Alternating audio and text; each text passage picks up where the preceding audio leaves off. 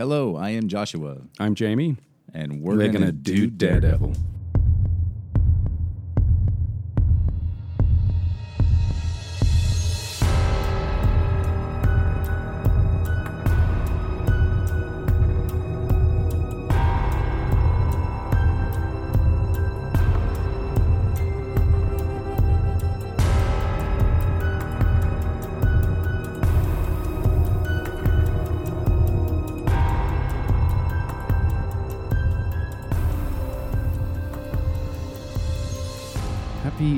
Again, I know we already did that on an episode, but this is the first one that we've recorded in twenty twenty.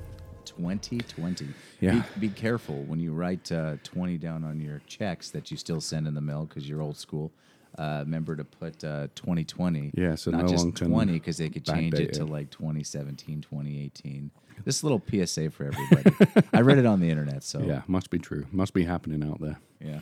Um, before we start, uh, I have a little gift for you again. But you gave me a gift last time. So I know, but can't... this one's tiny. I saw it in a shop when I was out shopping, so I thought, oh, oh. here you go. Look oh, at that. Oh, no way. Oh, yeah. Gimme, gimme, gimme, gimme, gimme.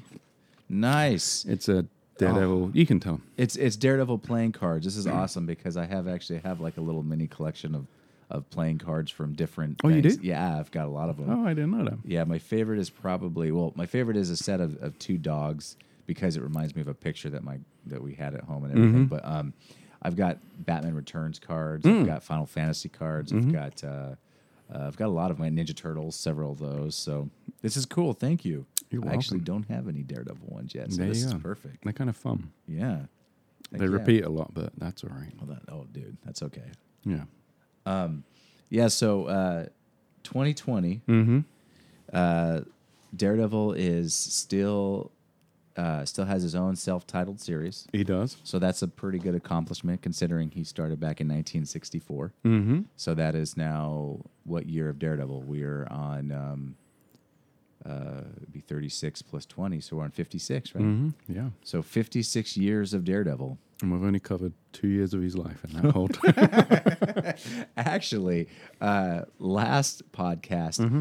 it was wintertime, mm-hmm. Christmas um, issue. That's right. Uh Uh, not this podcast, but next podcast, we are uh, going to record another Christmas. That's or, right. Or we have a couple, yeah, a double Christmas yeah, episode. Yeah, yeah, uh, or not episode, but issue. There's a Christmas yeah. issue in Daredevil. So my rule, as everybody knows, who is a longtime listener, is mm-hmm. that every winter Daredevil gets a year older. Mm-hmm. So I got to go back and I got to figure out how many winters there's been since issue when one. It, what's his birthday? It must have been on a gravestone. I'm so lazy. I don't, I don't even I've done zero research on well, it. I mean, if we're going back to nineteen sixty-four and he started when he was, you know, if you had your way, Jamie, you'd say twenty-two.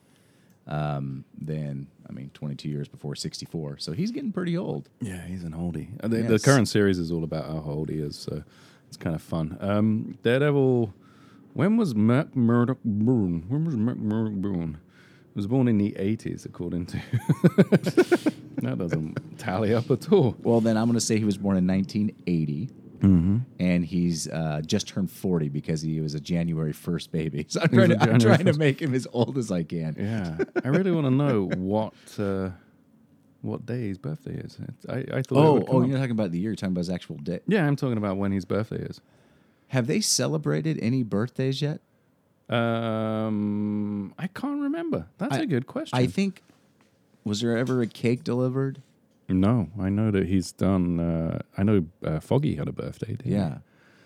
he? Um, bah, bah, bah, bah. It doesn't say anyway. Gender, height, origin, blah, blah, blah, blah, blah, blah. Well, then...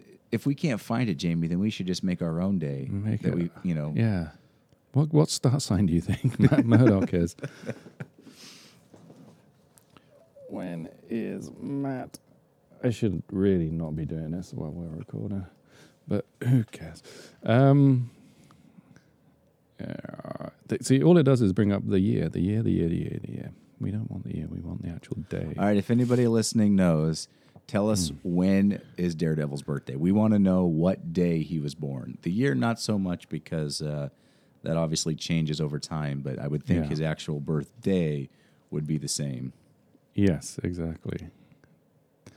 It's uh, Well, while Jamie is fooling around on the computer... I'm completely fallen I, down a hole. I know that he's had a gravestone up, which feels like it would have his uh, birth on there, his date of birth on there, because he had a fa- he's had at least three occasions where he's faked his death.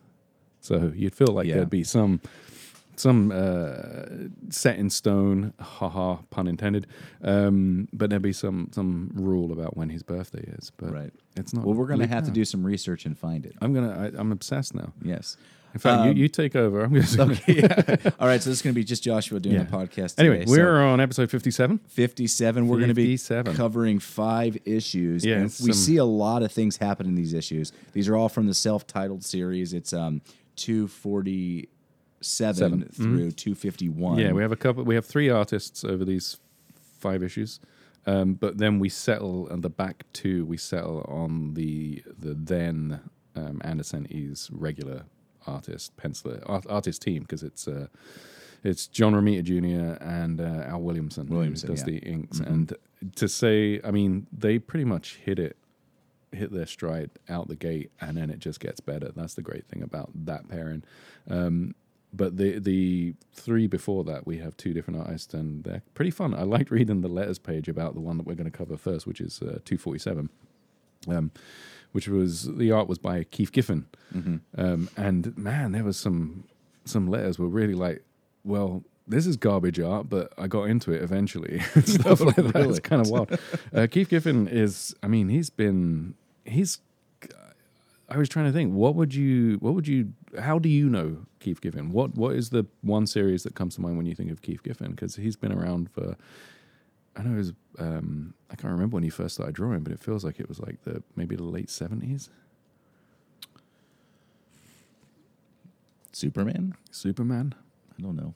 You don't know him? No, I know him. Yeah, you yeah, yeah, yeah, yeah. But okay. I, I don't know. Like. He he. Did, I mean, he did Legion of Superheroes for he, a long time. He didn't time. have like di- he didn't have like one thing that he's known for, right? I mean, I, well, that's I, I think he's he's probably known for Legion of Superheroes. Legion. If you asked a hundred comic book fans of a certain age, mm-hmm. that would eventually be the one that got the most. But he's also, you know, Ambush Bug, uh, Justice League, which mm-hmm. he he plotted. Um, um, like Lobo, he created Lobo. Mm-hmm.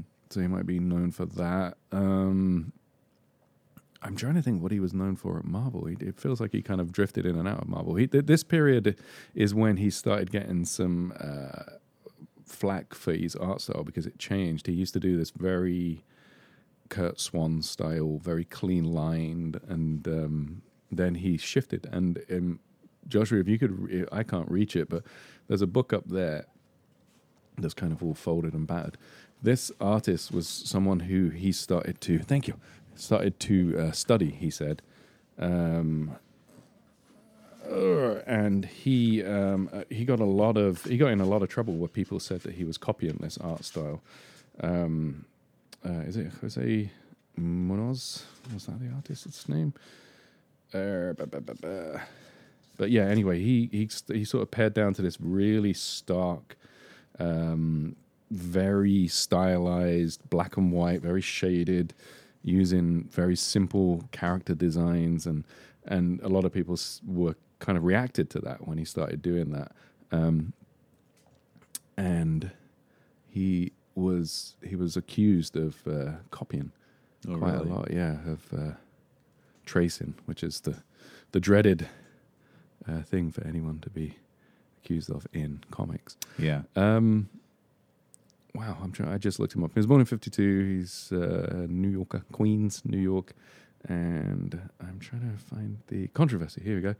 Uh, the trouble Keith Giffen. Yeah, it says that uh, on on the Wikipedia, so you can look it up really easily because it's lazy again.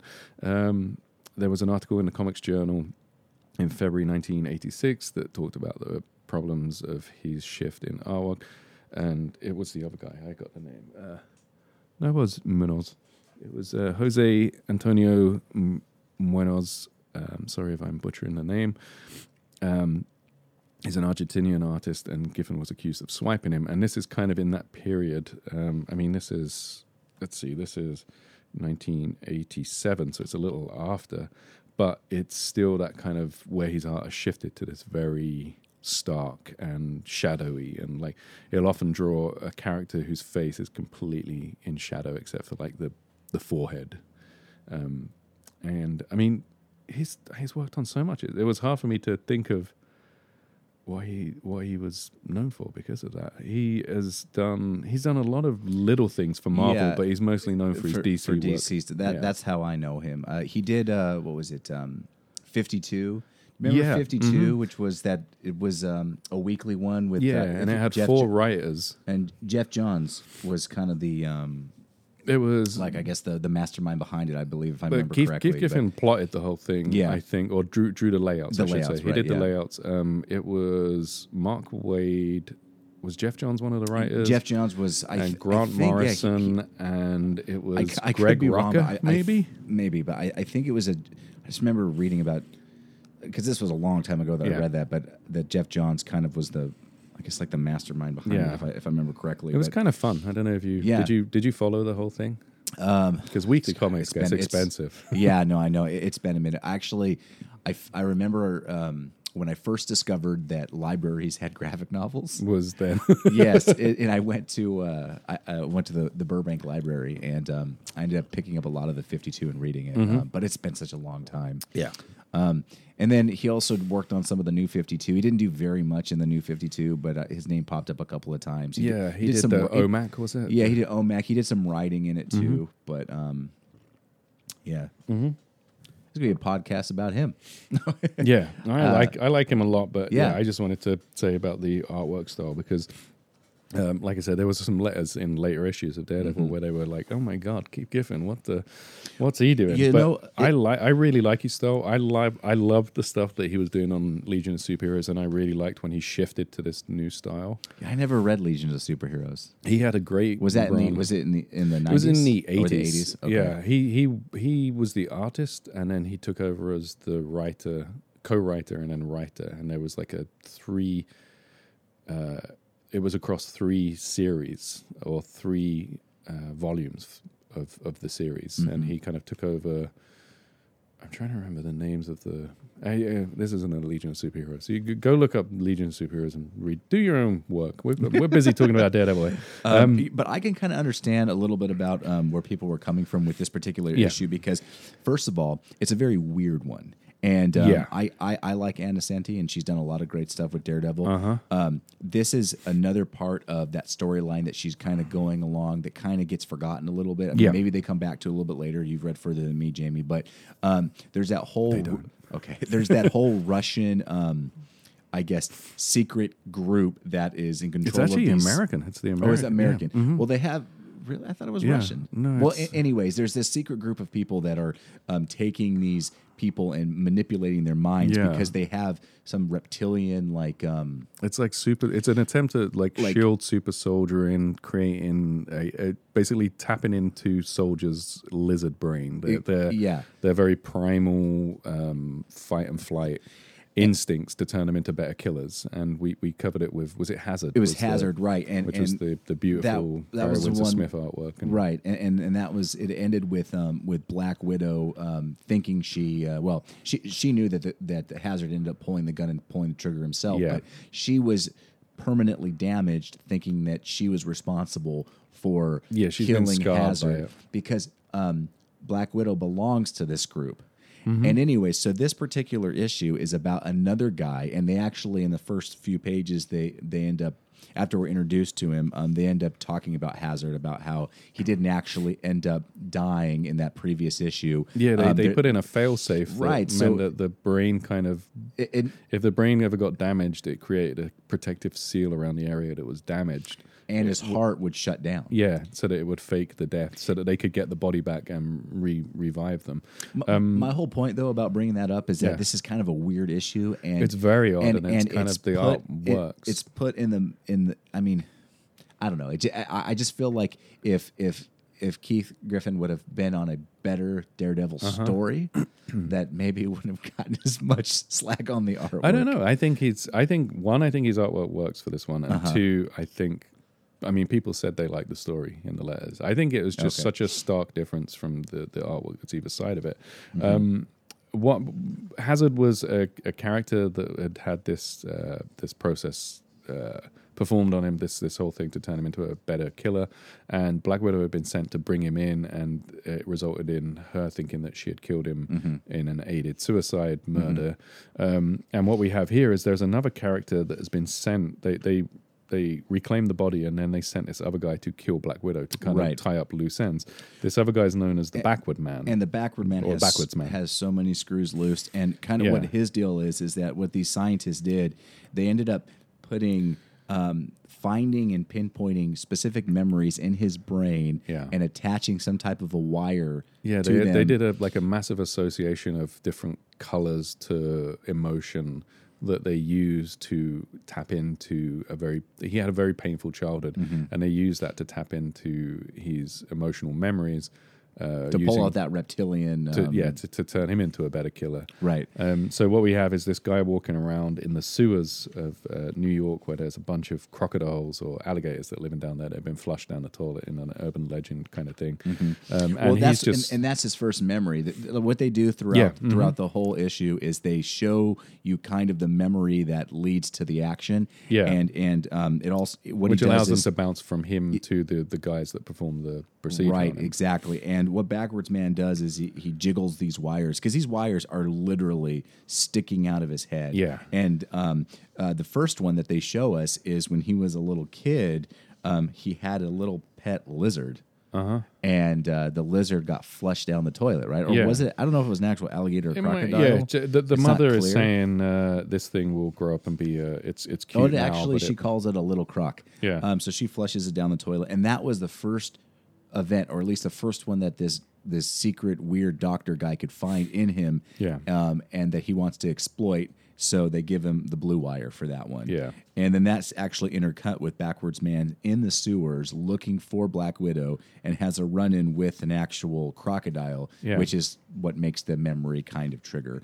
And yeah. then we have the whole sequence where we learn about, um, which me and Jamie already mentioned, where we learn about Hazard Man, and his body is literally like laying on a table, yeah. and his head is like not even really there, and it's just a brain. It's just a brain. His head has been blown off by the gun wound, and mm-hmm. it, there's wire sticking in his brain, and the doctor is explaining how they created this false memory of the death so that they can use that to tap mm-hmm. into the emotional memory thing. So they replay the red memory, which is the uh, the, the moment that he's uh, uh, he was shot, and uh, they're going to use that to make him angry. And uh, but they never really go back to Hazard. Um, mm-hmm. We then cut to uh, Matt is sitting in his. I mean, this is the weird part because it kind of jumps around, because at the moment he should be living in the warehouse with um, Karen, but he's just sitting in an apartment in a nice chair and uh, in the dark just thinking, and then he hears someone tiptoeing in and talks about how this person's a really, they think that they're really highly trained, but I can sense all of this. They, they, Anacetti does a great thing where rather than just doing the caption that says blinded as a child and given heightened senses, he'll always think of something, or he'll mention like, ah, oh, the smell of toast. I, I can smell toast from a mile away because I know this. And so this one is he hears someone creeping into the, the house, and it's Natasha. It's um, Black Widow. And, and she's, she's just trashed up. Her, yeah. her outfit is completely ripped to smithereens. Mm-hmm. And um, we find out that uh, she's... Um, she's found out this information about that there's another reptile, i e Backwards Man. Backwards Man is coming for her. And, right. And, yeah. and at this this is kind of interesting because Matt at this point is back with Karen, and he's happy mm-hmm. and everything. And so he he kind of, rather than the the flirting type of like relationship that he kind of has yeah. off and on, he kind of now, and I don't know if this has to do anything with the fact that he's happy with Karen at the moment, he kind of turns into like a father figure for Black Widow, yeah. and and and uh, obviously he can tell that she's distraught about the whole Hazard thing because it gets brought up in the conversation.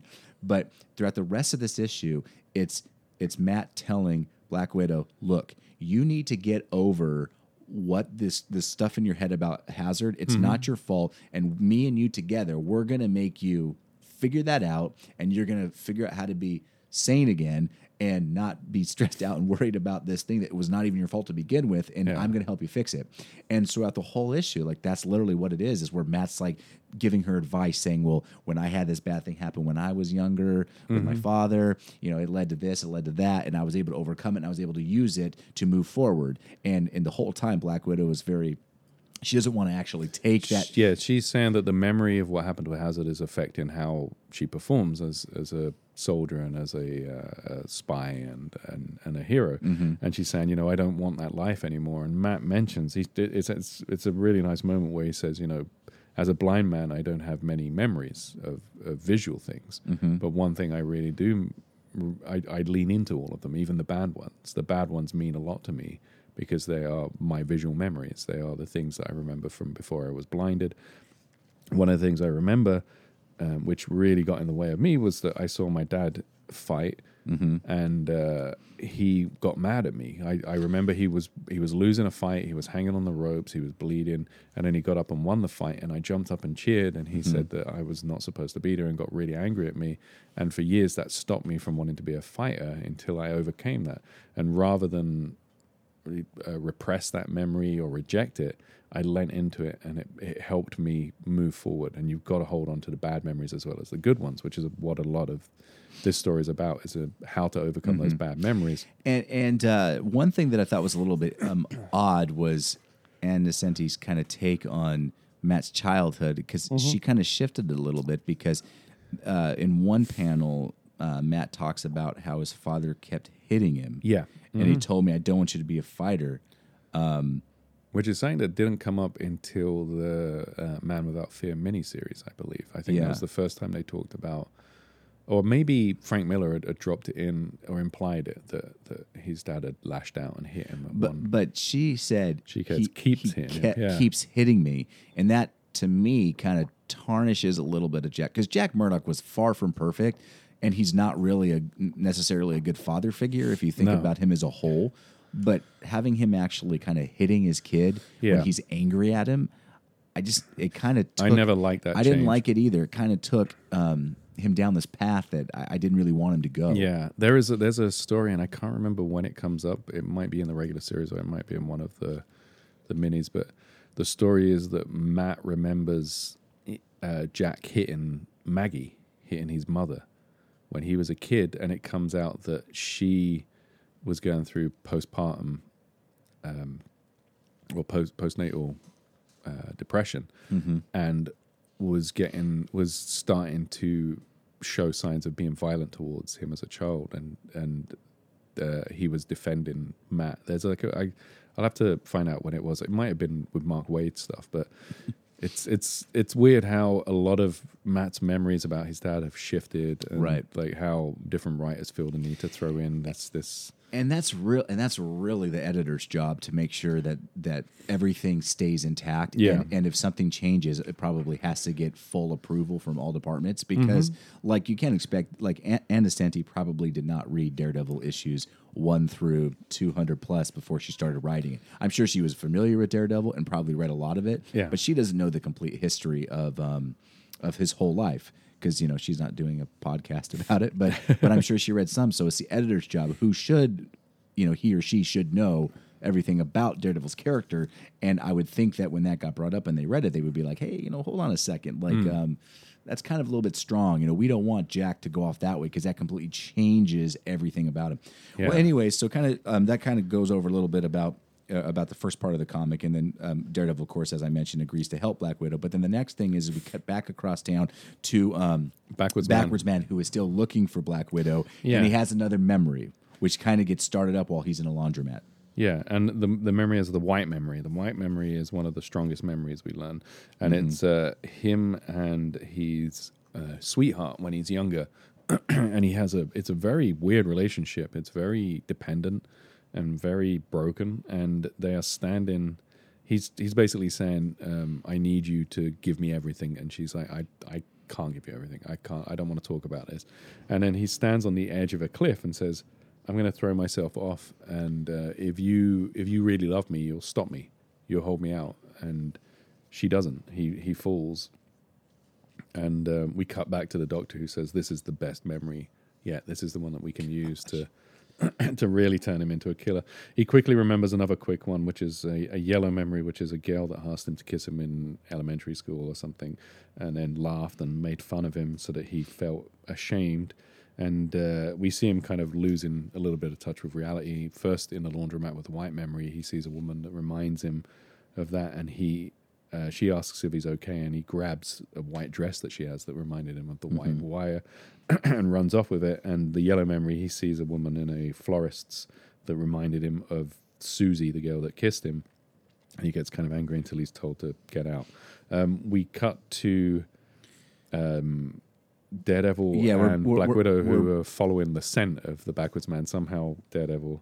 Right, um, with the senses, yeah, which he, I actually kind of like. I always like when he uses his nose a little bit more. Yeah. But uh, one thing I wanted to point out was neat here is that, um, as I mentioned before, um, Black Widow's outfit was completely torn to trash. Yeah. So she puts on a Daredevil shirt. and He it gives has, him a spare... It, but it has only one D on it. It's the old, the spare, yeah. Right. I thought that was so cool, and uh-huh. I don't know if it was meant... Here's the thing. It's a it's a long-sleeve shirt, and his old uniform, the, the sleeves were yellow. Yeah. So it's it's not, like I guess, a direct take from his old one, but I'm just curious, like, whose decision it was to give it one D. And I thought that was pretty neat. Yeah. Um, I, I liked it the last Yeah, bit. You so, can have my spare, but not my actual spare. Right. So anyway, so they are in the uh, in the sewer, and they run into a real crocodile. They get into a little fight. And mm-hmm. this whole time while it's happening, once again, like I said, Daredevil is just... He's trying to tell Black Widow, look, this is your fight. We're yeah. going to find Backwards Man, and I'm going to back off. I'm going to get you there, but then it's all going to be you. Yeah, and, and this ulti- is where he really remembers the the, the fight uh, the, the fight with his dad. With, with his, his dad, dad, yeah. Saying, you can't, you're not supposed to be here. And that's where he talks about leaning into the bad memories as well as the good ones. So after they... Um, pole vault over the um yeah the, some uh, nice artwork some yeah. nice uh, after they pole vault over the crocs, they end up finding the Backwards Man. uh-huh. and and that's exactly what happens. Daredevil's like, all right, hurry up, do your thing, uh yeah. Black Widow, go Daredevil ahead. Daredevil jumps uh, in and starts fighting the Backwards Man first, and he's basically saying, look, I'm just starting this yeah, until you're ready to you're take ready over to take you need over. to come in and finish this. Okay, she gets uh while she's climbing up to to excuse me to um to join the fight, uh, a croc gets either a nip or a slash on her leg. Um, I don't think it bit her because it would drag her down into the water and mm-hmm. might have just scraped her. Um, and she's hurt, but he's saying, look, you're just using that. And she, she grabs the white dress that he stole from the laundromat, makes a quick um, uh, bandage, tourniquet, and is just saying, look, I'm I'm just, I'm not quite ready, I'm not quite ready. And Matt's fighting, Daredevil's fighting, and he's saying this guy's fighting style is very erratic. It's very primal. It's very hard to defend against because he's not really feeling pain, which is what the whole program is about, is to design mm-hmm. these fighters who are just like raw animal aggression. And he's saying, I'm having a really tough time with this, but, you know, I can avoid him. I can get hits in. I'm just worried how cold-blooded he seems to be. And he keeps saying, come on, uh, Natasha Widow, you have to come in here. Um, She has a gun. She pulls out the gun and points it at the Backwards Man, and is uh, her hand is shaking a little bit, and she's saying, "I don't want to hurt you." And he's uh, and she's sort of saying, "Look, we're, we've both been treated this this bad. The, the, the, what what's happened to us is is like the, the crime right. here. Neither of us is to blame for this. We've been treated right. by people above us that have turned us into these things." And then the two things that kind of happen here, the first one being is that, you know, Black Widow is in the same situation that she was in with Hazard, where there's a gun in her hand, and, you know, we're trying to, or there's a gun involved. Yeah. And and uh, so she's kind of seeing the exact same thing kind of play in her head. And then um, Backwards Man is is once again having these memories pop up. Yeah. And and how Black Widow ends up, I guess, you know, conquering her Hazard, um, whatever you want to call it, crutch. Yeah. And how she also helps Backwards Man is um, uh, at the edge of this, or or um, he's not really on a cliff, but Backwards Man is kind of going through the memories, and he feels like he is on the back of a cliff, yeah. and he's falling off again, which is that same memory he had earlier. Yeah, the white and, memory. But this time, instead of being let to fall, Black Widow reaches out and, and catches him. Once again, he's not really falling on his head, but he catch, she catches him, and then he's like, wow, you helped me, and uh, th- you really love me. He's kind of going cuckoo. Yeah. And uh, and she's like, yes, yes, I do. And and anyway, so that's kind of how it ends. And yeah. and th- this issue had some cool parts in it, but I think as a whole, the reason why it wasn't one of my favorites of Anna Santi is the fact that I didn't like that turn with with with Jack Murdock. Yeah, Jack Murdock. It kind of really bothered me. And also too, Matt as a father figure. Sure, I get it. You know, like it's going to happen later on too. But you know, especially with the Wild, the Wild Boys, Boys. and, and everything. But I just kind of felt like bringing Black Widow in and then kind of forcing her to fight and doing these things. It just didn't really seem as much like Matt. Yeah, you know, it seemed just a little bit foreign. Um, it felt like a very rushed issue. There's not much that yeah. really happens except for that the, the Jack Murdock thing, which feels like a, a misstep.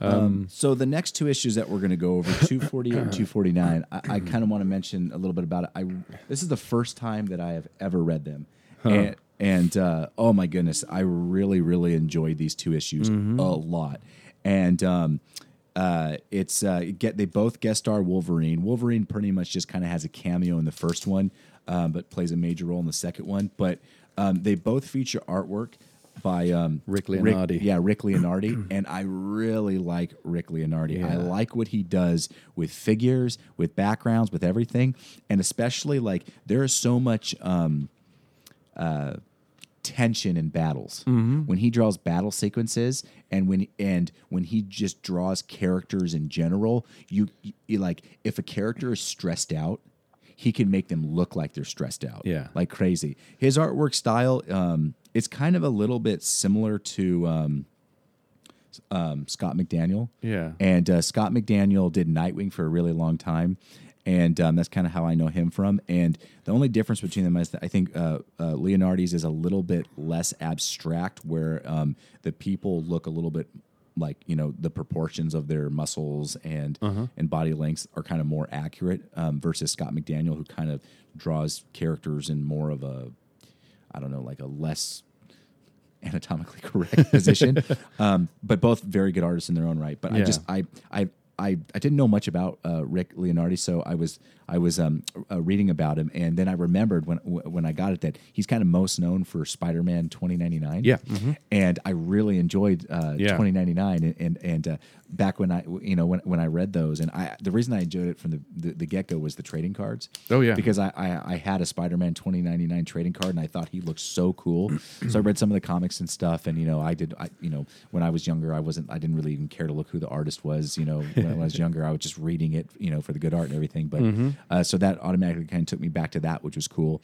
And he's also done a lot of other things. Um, but uh, so anyway, so he does these two issues. Yeah, and, and Al Williamson does the inking as well. I think. Uh, no, uh, yeah, no, you're right. Yes, yeah, Al Williamson does mm-hmm. the inking. Um, but uh, it's a very fun little story. Yeah, and, and I'm excited to talk about it. Yeah, and uh, I think Wolverine. The last time we saw Wolverine was the story. Uh, Japan. Japan. Yeah, yeah. They, they were fi- they were chasing uh, Bullseye. Yeah. Uh, well, Wolverine was. He was chasing Bullseye, and that was all artwork by um, uh, oh the guy that we both really liked. Who did just what was his name? I'm blanking on his name. He only, Johnson. Yeah, Johnson. Yeah, and uh, so that's pretty cool that both Wolverine stories, at least in my perspective, I don't know. I I'm the only one who's talked about uh, Leonardi right now, but I enjoyed yeah. it. So yeah, no, it's um, it's and it's also nice that the the the relationship between them is very much continued oh, in this. Where I know it's there's so like a, cool. a bit of friction between them. They don't really like each other because they they they come at the same problem from different directions. And Nascenti does a really good job of writing X-Men. Yeah. She's really good, and, and she was the editor on um, uh-huh. was it X Factor for a long time. I or? think I'm not sure, but some one of the X books. But yeah. um, in the next issue, especially once we get to that one, I'll talk about the first three pages a lot because I really like those. But um, um, jumping right into to two forty-eight, yeah, um, and and and for um, I don't know, I can't remember when it started, but uh, Daredevil had a run in with the Wild Boys. Yeah. Mm-hmm. Oh, the Fat Boys. They were the Fat Boys earlier, right? Yeah. And now they're the Wild Boys? Yeah. They changed the name? Yeah. Or some sort, at some point. Um, and it's a group of kids that are, um, they, they don't, they don't, they're not homeless. I mean, some of them might be, but they're just kind of like... They're from broken homes. Yeah. A lot of them are from like troubled parents. Yeah, they're, they're little troublemakers and stuff. And yeah, Daredevil's... There's still Fat Boys in this one. I think okay. The Wild Boys comes later. But. And they end up uh, taking... He kind of takes on like a father figure role to these guys. Mm-hmm. And his relationship with these kids is really fun. Yeah. And in this issue, it actually kind of starts out with them on a race. They're kind of chasing him, and Daredevil's actually happy, and he's kind of swinging around and yeah, everything. Yeah, they're chasing him on. Oh, they're on skateboards. They're on skateboards, and he's going through the air, and it's just a it's a very fun little sequence because for such a long time we didn't have any moments where Daredevil was actually happy. You know, we didn't have like any any moments. Mm-hmm. So now it's kind of nice whenever the, the writers can actually throw some yeah. kind of kind of happier moments in there.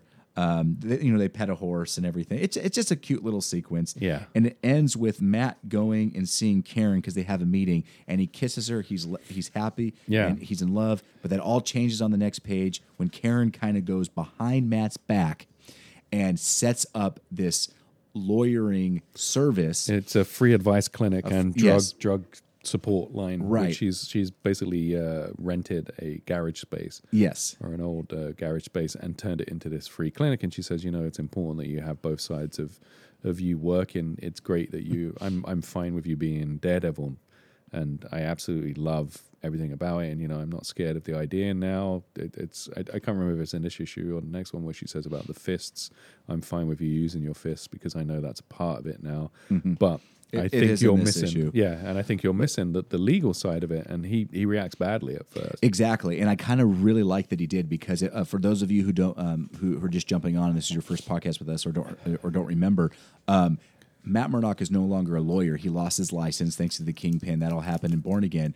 But after that, uh, he ended up getting a job as a fryer or cook. Yeah. And uh, he kind of went into a simpler lifestyle. Yeah. And he's actually really enjoying himself. So Karen coming in and opening up this free clinic and drug hotline is kind of giving um, him a gut wrench or, or, or, or a punch to the gut because, yeah. yeah, maybe it's for it's good. Maybe it's something that he could be good at. He doesn't think he's ready for he's it. He's not ready for it. Yeah. And not just that, Jamie, he doesn't want to do it. Yeah. You know, I think Daredevil, after all the good that he's done, if he wants to just flip burgers, let him flip burgers. There's, there's no, I'm saying there's nothing wrong with that, you know? Yeah. It's um, kind of a, it's a great sequence when mm-hmm. you when you see the shift. They walk into this uh, this space, and the phone's already ringing, and um, uh, Karen answers and goes through some stuff, and it's talking about a landlord problem, and um, she goes to hand the phone to to Matt. There's like a three panel sequence where he's standing there. She hands the phone to him. He looks at the phone and then just hangs up.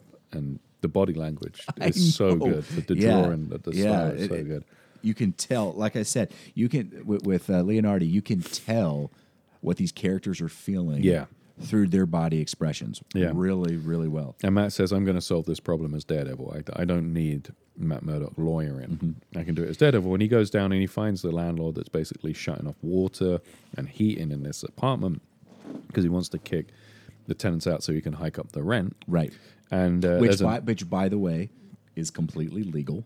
It's still going on. But, no, but I but I meant it, it's legal. In, no, I'm saying that in the sense that Daredevil, as a lawyer, can't do anything about it because. Well, no, he finds out later he can. Well, There's he, certain things that the he, guy's been doing, but right, but but what, but at first glance, yeah. what this landlord is doing, he's just being kind of messed up. He's saying morally, it's within his rights. He doesn't it, say it's legal. He says it's within my rights to do this to get more money. But right, and it, it and it is within his rights to yeah. do that. I just bring that up because Daredevil, in the very first situation, after he just tells Karen, like, look, I'm not like I'm not ready for this lawyering yeah. or.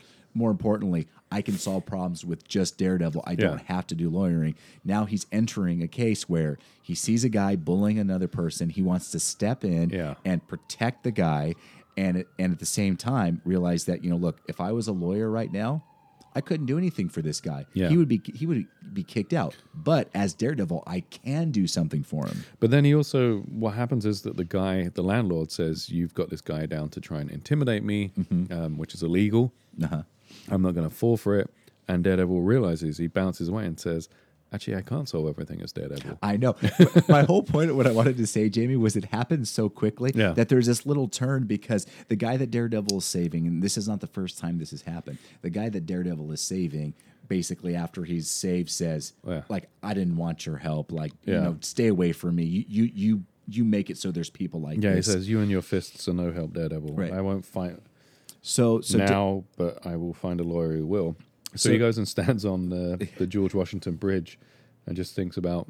Yeah, he reflects. Mm-hmm. And and then what happens next is something that's going to play effect for the next, like, ten issues. Yeah, he for meets a, a character, really long which time. I I really like this character. Oh, I, I wish too. they had, uh, had done more with him, but what they do do you with know, him, I at, really at least, enjoy. You know, he has a lot of appearances. He's, he's yeah. a little boy. His name is, is it Tyrone? Tyrone yeah. Ross. Mm-hmm. His name is Tyrone, and it's this little boy who's playing with some sail, sh- um, some sail ships inside of a pond. He's built a beautiful sailboat, and it's the first time he's putting it out into a pond in the park. He's uh, um, uh, Matt says, you know, I might as well walk over the bridge into New Jersey and walk along and think. And he's walking along, and he sees, sees in quotations, uh, Tyrone, and he says, that's a beautiful sailboat. He says, yeah, this is a maiden voyage. I'm just going to put it out. And he sends it out into the, the park river, the mm-hmm. pond. Mm-hmm. I guess it's the river. Um, and it tilts and falls over on its side. And Tyrone says, oh, that's a shame. You know, it's not on her first voyage. I've got to go out and get her back up. And uh, Matt says, isn't the water a little too dirty to go in? He says, no, whole planet's made of dirt. Dirt can't hurt you. I so, love that line. Yeah. I, and, and especially coming from a kid. Yeah. That's perfect. Mm-hmm. So Tyrone goes in, and this, this there is, uh, it's eight panels across the bottom half of the page, which is beautiful, which is Matt just thinking, watching, and he sees Tyrone. Uh, we see him in real vision and then go into the radar vision, and we says, you know, this kid's smart. He's dropping under the water to go up into the boat to lift it up. That way um, he doesn't damage the boat or doesn't get caught in the, the water. And then he's uh, he senses something else. He senses a, a strange sound and some gurgling and a chemical smell, a rush of liquid. And we see this red chemical through his radar sense wash over Tyrone. And uh, he comes, he bursts back out of the water screaming about his eyes. Uh, Matt dives in, grabs him, and runs. And as he's running, he sees a truck pouring toxic waste into the, the river, and says, you know, I've got to, I should do something about it, but it's more important that I help Tyrone out, and um, I better get him to a hospital. We mm-hmm. quickly cut over to Foggy, who we haven't Foggy, seen for a really long time. Foggerson Nelson's. And and Foggy is with his Fogwell. New squeeze, which is Matt's old squeeze, which is Foggy's old squeeze's niece. Yeah. So if you guys all his follow ex-wife that. Niece. Uh, it's a... Which a, makes a, him his niece. Her niece, his niece. Well, but... By marriage. But they're no longer together. I don't... Anyways. So what we find out here is Gloriana, that... Anyway. Gloriana.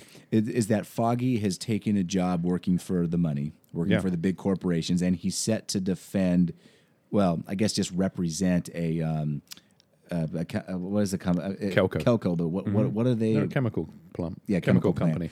And Gloriana is like saying, uh, you know, is that something you sure you want to do? And Foggy gives the whole look, everyone needs to get representation yeah. on both sides. It's the proper lawyering thing to do. It is not our decision to decide who's, if yeah. they're, you know, I've been hired as a lawyer and I yeah, have to defend have to my, my client as best I can.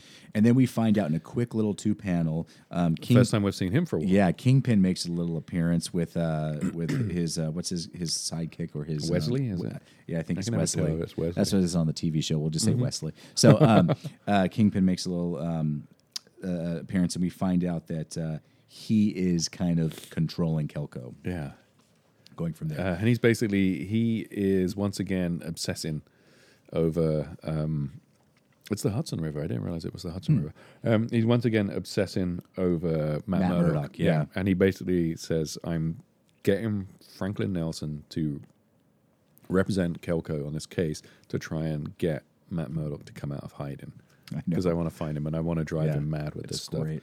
So Daredevil goes and, and starts to investigate Kelco yeah. because of that truck, as Jamie mentioned, that he saw yeah. earlier. And there's just some great... Leonardi draws great hands. Oh my gosh. He draws great hands and draw, draws great eyes and, and such great facial expressions. Yeah. And what's cool is is that uh, we've got um, two pages of Daredevil doing detective work. And anytime yeah. he does detective work, I love it. At one point, he takes off his gloves so he can feel the ingredients uh, that are inside the canister. He's looking at what chemicals are inside a canister to try exactly. and link it back to and, the truck dumping in the river. And as this is going on, Daredevil continues to get more and more intense, and then he ends up hitting and, and breaking, um, I guess, just some glass or something, because as he's um, um, digging and stuff, he's realizing that boy is going to be blind, and I'm going to need the law to do anything, because uh, that's just like I... What, how can I yeah, do anything as Daredevil for this? Punch his eyesight back in. I, I, I can't exactly. help him financially. So I'm by hitting the law.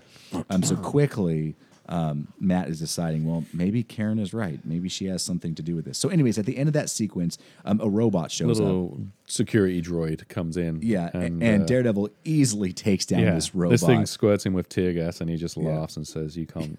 You can't blind Stupid a blind man. Stupid robot. You can't blind a blind and man. Smashes it with its own arm. Yeah. Which is kind of funny because the, the cover of this issue is is Daredevil fighting this exact same robot. Yeah. And it only makes this really small little appearance.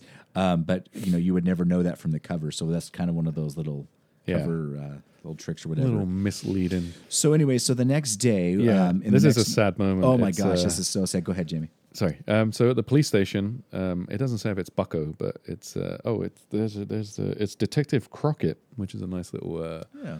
Miami Vice reference. Um, so Matt's there with Tyrone and Tyrone's father, and he's basically saying, you know, uh, telling them what happened. I I saw the whole thing, the sailboat he went in, and then we saw a truck dump in, and. Uh, The police are like, yep, this sounds like a pretty open and shut case. These guys were illegally dumping into the Hudson River, and it affected this kid, and, uh, you know, it's going to be great. We've got evidence. And one of the detectives suddenly says, one more question, Mister Murdoch. I want you to tell me, is this the site of the crime? And holds up a photograph, and Matt stumbles and, and stutters, and the detective goes, hang on a second, are you blind? And he says, yes, I am. And he says, well, how the hell did you see what happened then? Yeah. And they basically, like, say you've just ruined the whole case. Uh, there's nothing we can do. This has got no hope. Tyrone's father gets angry, and Tyrone gets really upset and says, you can't be blind. You told me that you liked my sailboat. You were talking about how beautiful my sailboat was. You were there. Tell him. Tell him you're just, I don't understand why you're lying about being blind. This doesn't make any sense. You got to help me. And um, Matt basically just runs and leaves Tyrone like a searches. I was a little bit sad here that Tyrone's dad, like, at one point calls Matt a bum. Yeah. He's like, you bum, you can't help us. And I was like... Tyrone's dad is, is quite angry, and yeah. we see a little more of it later on. Which I get, because your son, you know, you're you're trying to do what's best for your son. Yeah. But at the same time, this guy's been nothing but helpful for you. So yeah. Anyways, um, anyways we are introduced to the villain. The, yes, another villain another of the piece. Villain. Who, and who, this is the first appearance of this character. And Anacenti creates these kind of throwaway villains that are incredible. Oh, my gosh. Incredible. They're just yes. great. And I say throwaway because it just feels like, it's just like, ah, this is the guy. Here you go. Here's another mm-hmm. character for you. This is Bushwhacker. Oh, yes. And and for those of you who don't know, Bushwhacker, uh, they never actually in this issue explain how he got. He just mentions it was given to him by the C I A. Yeah, because he's not a mutant. Yeah. Right? That'd be, I don't think he's not he's, a mutant. Yeah. No, he's a mutant hunter. Yeah, I know and that. He, but... There's a great moment where he said, someone says, how did you get that arm? And he says, I was in the right country at the wrong time. Okay, it's okay. It's like okay. a little... So, yeah, they were given... So, so pretty much, I don't know if it's both of his arms or just his right arm. I, I can't remember. Just, his, just right. his right arm. I don't think I've ever seen him with both going, but maybe um, I'm His wrong. right arm looks normal, uh-huh. but then at any point, he can turn it into a gun. Yeah. And uh, it's almost like it melts and morphs into one. Yeah.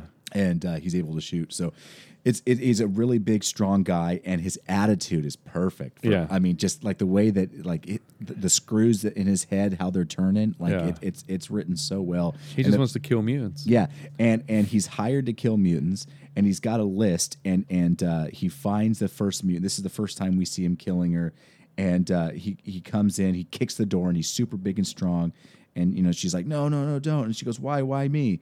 And he goes, uh, it's the hand of God, darling, your moment in the sun. And then he, he just plows her down with yeah. bullets. It, it's insane. And then um, the next day, um, after he crossed off his list, or I guess this is later, he's in bed with his wife. Mm-hmm. And uh, his wife sees that he's kind of loading up on, and ammo, grabbing ammo. And they just had an intimate moment. They're in bed and everything. Uh, he's got these very animalistic type, you know, kind of like Sabretooth. How yeah. wasn't that? Uh, yeah. The, the Anacenti Sabretooth yep. issue. Was that her? That yep. wrote that? Mm-hmm. Yeah. That was her first one, I yep. think. Um, it's kind of similar about he's got these kind of like instincts that, you know. Yeah, he like, has these needs as an animal that yeah, need exactly. to be sated. So he's using his wife just for the sexual aspect of it right now. Uh-huh. And he, now he's ready to go. And she's like, no, don't leave. And uh, he goes, hey, I married you, didn't I? You know, very like, you know, like, you know, you just, you know, you, you be do grateful. Your thing. Be grateful. You do my thing. So uh, we find out through the dialogue that she that, that um, he's been on this violent tirade for a while now, and he's and, being paid to kill mutants and, by someone. And um, his wife is very upset about it. So something's going to happen with there in a yeah. moment. And then the next page, we've got our little cameo of uh, Wolverine, which looks so cool. The way yeah. he draws Wolverine is yeah. so awesome. It's the classic tan. I say classic. I'm sure there's like a million classic Wolverine. It's the yeah the brown and yellow or yeah. brown and dark yellow, um, tannish color. But yeah, so Wolverine is at the same crime scene that mm-hmm. Bushwhacker just left, and we find out that Wolverine has been hunting him for he's a while. He's been tracking Bushwhacker. Yeah, and he knows Bushwhacker is killing mutants, and he's always one step behind. And I just I love the way yeah. that she, even on just one page, I love the way that Innocenti writes the dialogue that yeah. comes out of uh, Wolverine's mouth. Like it's just, it's so cool. Like just, yep. he just sounds like how Wolverine should sound. Yeah, yeah. It's that that smell of death. And it's always talking about how he's been involved in a lot of death, and he knows this is the this kind of death is pointless to him. Mm-hmm. It doesn't make any sense, and he says, you know, I'm going to track down Bushwhacker and I'm going to kill him. So this issue ends pretty much with Matt doing research on Kelco, trying to find uh-huh. a loophole, and in doing so, he realizes that he needs to maybe, you know, open up to the lawyering aspect that Karen wanted. So he ends up returning back to and the place. And he does something, yeah. He, do, he does something that he hasn't done in a while, which is he talks about the, the, the facade, leaning on the crutches. He says, you know, I've spent the last few months now being a short order cook called Red and being just being happy, being Matt Murdock, not pretending to be blind, just getting on with it. He says, and I realize I've got to stop. He says, you know, he, he says, this is this is going to hurt. He puts the glasses back on, he gets the cane back out and walks out and says, you know, I have to pretend to be a blind man. I have to go back to this old who Matt Murdock was, and walks in and says, I'm going to do it. I'm going to help. I'm going to help be a ghost lawyer. I'm going to help all these people defend themselves and teach them how to do it. And while this is going on, we have the, the final page. And the final page is when Bushwhacker's wife comes in. She finds this f- free clinic and is like, hey, I need your help. Who's the lawyer here? Everyone kind of points over towards Daredevil or towards Matt. And he's like, you got to help me. My husband, I'm so scared. I think he's gone crazy. Something's going horrible. But this is the thing that you have to promise me. I'm, you know, you got to make sure that the cops don't hurt him. Yeah. You cannot hurt my husband, and that is obviously Bushwhacker. So that's going to lead us into the next issue. Yeah, which Matt is, says, I promise no one will hurt him, which leads to... Yeah. Well, we already no, have been actually, told that someone wants to hurt him. Actually, Matt does not promise that no one will hurt will hurt him. He says, I will do my best to try to avoid somebody. I mean, I just want to make it like, Matt's not always wrong, you know. You can never promise that somebody won't get hurt. So anyways, I thought he actually said... I promise you, I, oh yeah, I will do your best. I'll do my best. And I like that because, you know. Like an Arcala or like a Cub Scout. He's yeah. It's like the weatherman. If, if, yeah. the, if, the, if the weatherman or, or weatherwoman says that, you know, it's a ninety-nine percent chance of rain, if it doesn't rain, it's okay. She, he or she was right. Yeah. There's that one percent.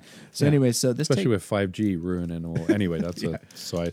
This takes us to issue Ooh, two forty-nine. two forty-nine. And two forty-nine. Such a great cover. I remember picking this oh, one up on the newsstands. It's so good. It's a, it's a shot of... Uh, Wolverine and Daredevil mm-hmm. mid-battle with a big fire in the background. Yeah. We I mean, this is nineteen eighty-seven where Wolverine Wolverine was basically king of the heap at Marvel. He was like the the best, the most loved, the everyone loved Wolverine character from a period of like nineteen eighty something. Did it start? To, it started that early in eighty-seven? Yeah, I, it was way before that. I mean, I think he started, I mean, when he had first appeared in the X-Men, people were like, oh, this is cool. I, when I say first appeared, he first appeared in the Hulk. I know, mm-hmm. don't write in, please. We know. When he first appeared as an X-Men in yeah. the X-Men, even though it wasn't his first appearance, yeah. um, people were like, oh, this is a cool character. And they wanted to kill him off originally. But um, the I think John Byrne really pushed to keep him around, mm-hmm. and Chris Claremont kind of jumped on board.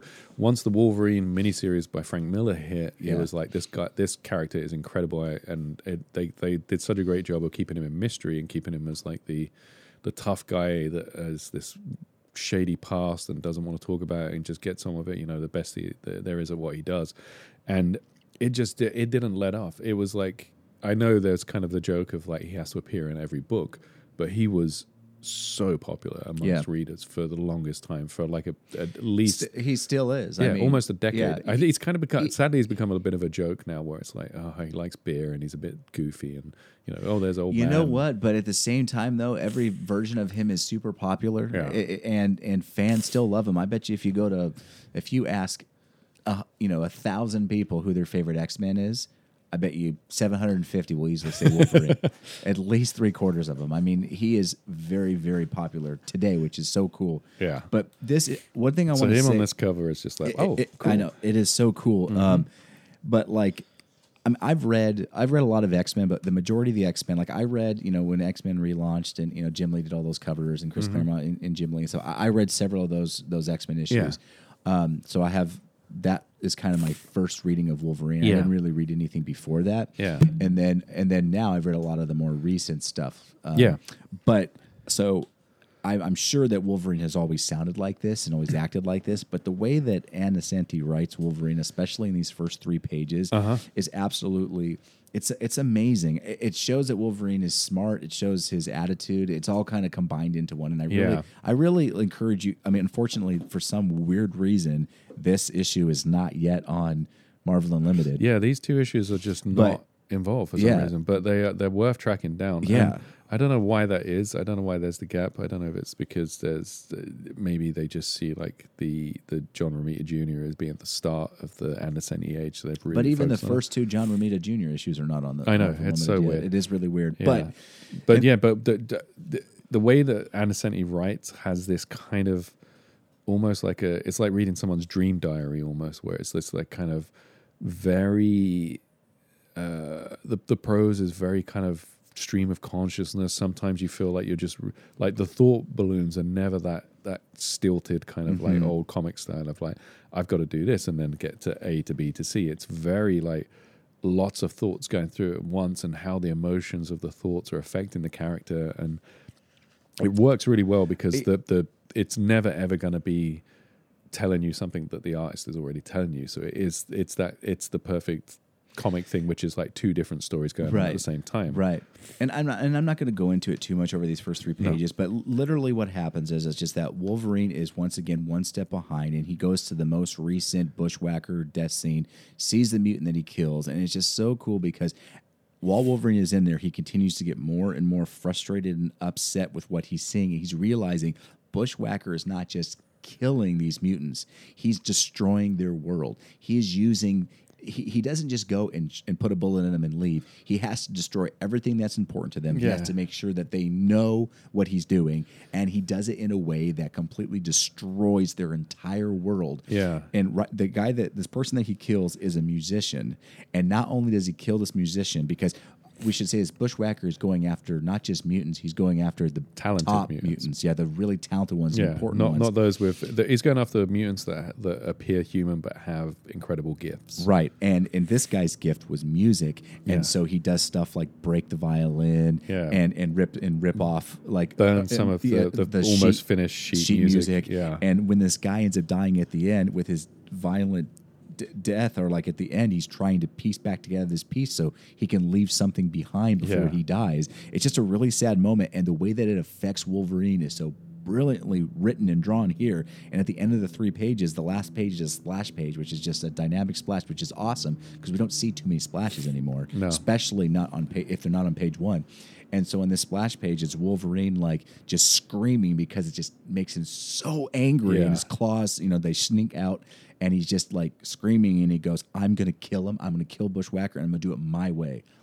Yeah, it's great. Yeah, he he's thinking at one point. This is kind of uh, funny. Where he's like uh, going over what you just said. Bush, Bushwhacker doesn't just kill mutants. As if he is in Stalin's Russia or Mao's China, Bushwhacker kills the most talented and creative mutants. He's killing our geniuses. Yeah, and this is the. The Wolverine's genius is going to be him killing him. That's what mm-hmm. he's basically decided. I'm mm-hmm. going to come for you. Um, we cut to the legal aid and, and drug hotline room, and Matt looks so suave. It's so the way that Leonardi draws him in this outfit is just like, damn, he's handsome. He looks great, and he's kind of, you know, he's doing the thing where he's helping someone. He's working with um, um, Uh, Bushwhacker's wife at this moment, I think, isn't he? Yeah, her hair color changed. It changed, yeah. It's really hard to to, to uh, register that at first, but it is the yeah. wife, because we know it's the wife because at some point she uh, Matt's walking out. He gives Karen a, a cute kiss, and then he walks her out and says, "Look, I'm going to do everything I can to help your husband. I'm going to bring him in. I'm going to make sure everything's fine." And sh- he's back to doing the blind act, it- and while she's watching him, she's like, "This guy's helpless. This guy... needs a cane to walk. He needs help. He can't do this. How's he going to help?" And she just runs off. Two things, though. Once again, she points out, make sure nobody hurts my husband. And the second yeah. thing is that moment that, that it's a really nice moment that Matt and Karen share, because yeah. we can tell that Matt is now back in his element mm-hmm. and his whole life is kind of coming, you know, full circle, and he's he's figuring out that, like, I can be happy with Karen, I can be Daredevil, I can yeah. do the lawyering. So he's actually, his shoulders are held high, his you know his posture's changed. So handsome, very handsome, so such a good looking man. Yeah. And, um, but um, at the end of it, we realize that. Or at the end of this little sequence here, we realize that Matt is using his, he's kind of manipulating her to give him the information so that way he can act as Daredevil to go stop yeah. him. He needs the location. I'm not going to actually tell the cops. She doesn't know that, but like I'm using it so that way I know where he is so I can go stop him as Daredevil. Yeah. And he mentions that, that he's going to be at a movie theater on eighth and forty-eighth mm-hmm. that she overheard on the phone. Oh, and then Bushwhacker here, man. So so Daredevil takes off the glasses. You know, we see the D D on his chest, a great panel. Yeah. Bushwhacker's waiting for his next person to come out. She's an artist. We don't uh-huh. know, what, I, I guess a painter or something. And Bushwhacker's waiting on a motorcycle. And the way that Bushwhacker acts with her is crazy. The yeah. fact that she goes along with it, it's insane to me. Are people really like this? Well, Bushwhacker's like this, and she's like this. Um, what happens is he basically just says, he says, hey, your artwork, um, I've heard about it. And she's like, I don't care about any. Who are you? Why are you talking to me? I don't need this art institute. They told me I'm I'm I'm way better than all of them. Mm-hmm. And he says, I'm going to blow your mind. Um, I'm going to blow your brains out. And, and he uh, takes her and throws her on the back of the... He says, come uh, with me. I'm going to show you something. On the motorcycle. And she's like, oh, well, I shouldn't be doing this, but okay, this sounds kind of fun. Yeah. It's just crazy to me that somebody would actually do that. But anyways, that's that's a story for another day. But yeah. But so Bushwhacker takes her and shows her the excitement. Yeah, he and drives like, up onto a, a on-ramp, I guess, on a freeway or a, a... I don't know what it is in... I don't know how New York works, but... See, what he what he's doing is he's... Te- Bushwhacker is telling this lady, you touch people with your art. Yeah. Let me show you how I touch people. I touch people with... with uh, my hand, you know, yeah. uh, I reach out and I want to touch someone and watch this. And he starts, he creates a collision by shooting out a tire, and then they collide. And he's like, see, they can't see it coming. It's going to be a slow wreck. And she's yeah. getting all nervous watching. And then the car wrecks. And he goes like war, like women car wrecks. You see it coming. You can't stop it. Everything buckles and crumples and melts into one. And he's forming art for her. So what he's doing is, is like, he's showing this artist, this is my art. See how we're the same, yeah. and then they make out in front of the big explosion. He, he throws caused. a grenade into the yeah. cars. And they make out, and then after they make out, she's like, this is fantastic. I don't understand. How am I so, you know, you, you're right. Like, this is so cool. Why can't I look away?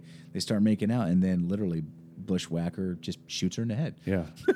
It's insane. It's yep. so cool, though. Yeah. Um, we cut to him in the movie theater where he's hanging out to wait for his next job, and he's watching some Looney Tunes, which is kind of funny because that's a, a D C. Mm-hmm. I guess Warner Brothers didn't own D C at this point, or maybe they did. I've never. But, oh, I don't know. Yeah. But yeah, he's watching Daffy and, and uh, Bugs go at it. He's laughing, and um, Wolverine has kind of tracked him to this place. Mm-hmm. And there's this great sequence where the Wolverine's kind of closing in on him. Daredevil's above watching. And he's, uh, he, he mentions, like, they've both got their nervous tics. They're both killers. And Bushwhacker's kind of juggling bullets in his hand, clinking the bullets. And uh, Wolverine is popping his claws in and out, in and out, while he's kind of creeping up on him. And then uh, Bushwhacker gets up to leave. They move outside. Bushwhacker sees a, a, a, a homeless Dare- guy. Daredevil's watching all of this. Yeah. And I want to point out that Daredevil recognizes Wolverine. He's like, oh, my goodness, it's Wolverine. And, uh, you know, he's creeping up on Bushwhacker. Um, uh, it's just, it's funny that Daredevil did not choose to stop it at this point. Yeah. He can tell what Wolverine's doing. He's just watching the whole thing, which just is kind watching. of interesting. Yeah. But the thing that kind of surprised me a little bit is, you know, Wolverine knows Daredevil's there. Yeah. Because of, of he his can height. Smell him. Yeah. He can smell him. So I kind of wish there would have been a little bit of a moment here in the theater yeah. where Wolverine made some type of a, like a little nod, a little him, so. nod that, that Daredevil was up there. Anyway, sorry. Yeah. Um, uh, Bushwhacker walks outside of the, the theater, sees a homeless guy who is uh, drunk and has just managed to buy a bottle of gin. I'm talking about how it's going to be his his way to get to heaven. Um, Bushwhacker shoots. excuse me. Shoots the bottle of gin, uh, smashing it, and just laughs and says. Uh, That's funny to me because you're going to be smelling that gin for uh, weeks. It's gone, but you can still smell it. And uh, the man says, why did you do that? And he says, ah, you know, I don't know. Just wanted to do something. We see Wolverine's shadow creeping up at this point. Wolverine jumps out and uh, gra- uh, grabs Bushwhacker, throws him to the ground and says, you're dead meat. Then just as he's about to claw him, uh, Daredevil j- jumps in and says, don't Wolverine, do this, Wolverine. No. Yeah. Says, don't do it. You, we're going to bring him in. We're not going to kill him. And he says, you are such an idiot. So, I, we've gone over this before. Yeah, and, and we have this classic sequence of them kind of just going around in circles talking to yeah. each other. Well, and he, yeah, he, he says, you know, this is this is my war. The, this guy's killing mutants. I'm immune. This yeah. has nothing to do with you. Get, get out of my way. This guy's a killer. If I have to get through you, I will. And Daredevil keeps saying, we're not killers. And he's like, no, I am. Yeah, I am, I am actually. Killer. Everything about me is killer. Yeah. So get out of the way. So while this is happening, Bushwhacker sneaks away and somehow manages to get to his next mutant and kill his next mutant, which mm-hmm. is a ballerina. Yeah. And he hangs her body up in a pose on on um, on a on a on, on a fence on a fence. Yeah. Mm-hmm. Um, and the, Wolverine and Daredevil are too late, and she's dead. So there's a huge moment that happens here. See, so Wolverine is like, look at her, Daredevil. This is your fault. I yeah. would have killed him, and now because of you, that mutant has died. And Wol- and Daredevil is kind of in shock, and he's like, you know what? Y- you're right. Um, and Wolverine, I love this. Wolverine's so mad, he slices at, at Daredevil and like cuts him across the chest. Yeah, I love it. I, but it I looks like that. He just cuts his costume, like pushes no, him back. No, I know. Sh- I guess he, he does gets, get a little. He gets blood. A, a little bit. Yeah. And, and Daredevil's so apologetic. He's like, oh, I'm so sorry. You know, you're right. Look, I I, I still think we made the deci- the right decision, but like, you know, Wolverine, I can't look at her, um, but I'm never going to stop seeing this. You know, yeah. I, like, like even though I've I've never felt more blind than this right now, I feel so terrible. Yeah, and there's then, a great moment where Wolverine runs, gets to Bushwhacker, and is running towards him, and Bushwhacker's firing his gun, and Daredevil's behind him, and he says he's just dodging every bullet. He's just like no, but he all, but he also gets hit. And, he gets and, hit a couple of times when he gets really close, but at first he's he's yeah. just moving in that really kind of crazy animalistic way where he's dodging the bullets. Gets him and says, oh, he's got a shot in the arm. And he's got shot again. And then finally he gets to him and he just starts slashing at Bushwhacker. Gets shot again. He drops down. Daredevil comes in, throws a punch to Bushwhacker. Bushwhacker hits Daredevil.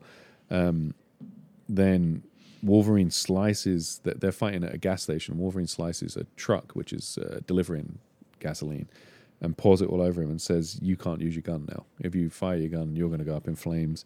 And... Uh, he says, you're, you're as good as dead. And then he lights a match and stands there and says, I can kill you as well. I can just throw this match down. So whatever happens, you're going to die in the next few minutes. Daredevil gives another speech about, we're not killers. We've got to hold him until the cops get there. And Bushwhacker says, uh, this is kind of cool. He says, shut up, both of you. Yeah. Says, Wolverine, I understand you, even if you are my executioner. I get you. You're fine. You're a killer. I'm yeah. a killer. And he says, but you, Red Man, I've had enough of your mealy mouth, bleeding heart, humanitarian bull. I'd rather get torched than go rot in a cell. We're all nowhere men, all three of us. I welcome the inferno. And then he shoots his gun knowing it's going to kill him. And literally Wolverine and Daredevil, their reactions are great. Wolverine's yeah. like, what? What's this guy doing? And then yeah. Daredevil's like, no. So Daredevil actually swings through, grabs Bushwhacker out of the explosion that he yeah. creates.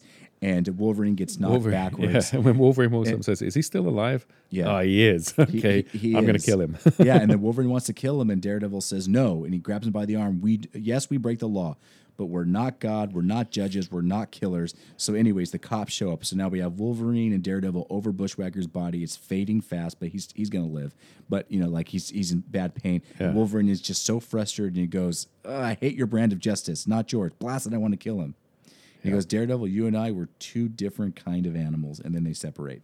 Yeah, such a great issue. Last couple pages is just Matt back at the clinic, and we and we find out that, or he has a little run-in with Bushwhacker's wife. Which yeah, is Karen's in. There, and she says, "Do you want to talk?" And he says, "No, I don't want to go over it." And the wife comes in and says, "Daredevil killed my husband, as good as killed my husband, because mm-hmm. he's now in intensive care and he's dying." So, um, and Karen has a kind of worried, like, "What did Daredevil do?" moment. Mm-hmm. Yeah. Great issues, great, great issues, work, or Rick, yes. Ricardo Leonardo. Yes. I don't know if he's a Ricardo. I don't know either. Yeah, but he's Rick Leonardi. Yes. And he's great, and he does great artwork, and you should look at it. He did and Al, Will- Al Williamson, too. I mean, I-, I feel like the inking on this issue was very fun, too, because yeah. the way that... Um, uh, Uh, sorry, the way that um, Leonardi draws these guys a lot of times, yeah. they're kind of crunched over because, you know, he's really into like posture, like show, you know, like sh- you know, you're wearing the weight on your shoulders and everything, and like everyone's like in these tight poses. Yeah. So there's a lot of shadows and stuff. And he, dr- he feels that the characters feel the the, the panels, panels quite a bit because they're like, oh, yeah, yeah, exactly, yeah. So a lot of like a lot of shadows to ink and everything. So yeah. that was cool. So the last two issues of the day that we're going to go over are two fifty and two fifty-one. Where yeah. I'm going to let Jamie talk a little bit more about this one because I've been babbling my head off. But um, John Romita Junior gets to jump John, on board. Jonathan Romita yeah. Junior. And I saw the I saw the cover uh, of this one, and uh, automatically I knew right away that it was that it was Romita Junior just because of the style, like it, like that's him. I, I can tell. This is this is like hitting another patch of golden age Daredevil, golden age in terms of the quality, not in terms of the age, if that makes any sense. Sure. But John Romita Junior, John Romita Junior, son of John Romita, who I am, who like, drew Daredevil oh, way back, way back in the day, and uh, uh-huh. that, that issue with the ox was so good. Yeah, he drew a this lot of good ones. The Gladiator number eighteen. John Romita Junior, I think, has been doing Spider-Man at this stage for a while, and there's what. Well, he's been around for a while. He did uh, he did a little bit of work. I think he did a, a Daredevil. No, he didn't do a Daredevil early on. Maybe he inked a Daredevil early on. Maybe. I remember seeing his name somewhere connected with Daredevil. Or maybe it was in like a Spider-Man issue that he was doing Daredevil on. But um, he comes in two fifty. And one, I'm going to say it now. I know we talked about how handsome Uh, Matt Murdock looked with Rick Leonardi's mm-hmm. artwork in the last one. John Romita draws my favorite Matt Murdock. Really? Yeah. That is so funny that you say that because that's so funny that you say that because I was just thinking about it. Um, he has more of kind of floppy hair. Yeah. And and, and that's an eighties thing, I know. Yeah. Um, I kind of like the like like Leonardi how he had a kind of more had a slick comb. Yeah. It was a little bit more gelled or, or whatever mm-hmm. on the side. Um, I'm kind of more of a fan of that look than the kind of loose, like fluffy hair. Okay. If I imagine Matt running in this, when he runs, his hair fluffs. Uh, it, it like bounces. Moves, it bounces up and down. But I still like it though. Don't get yeah. me wrong; it's still yeah. really good. Oh yeah. Um, we're also introduced to another. Again, I say throwaway, but in that in the cool sense rather than just like disposable. Mm-hmm. Um, another character that Anicenti and and John Romita Junior in this instance uh, create just for. Comes in in this issue called Bullet, who is mm-hmm. just a fun bad guy. He's just yeah. like, uh, there's no explanation given. There's no like big secret origin. He's just a tough guy.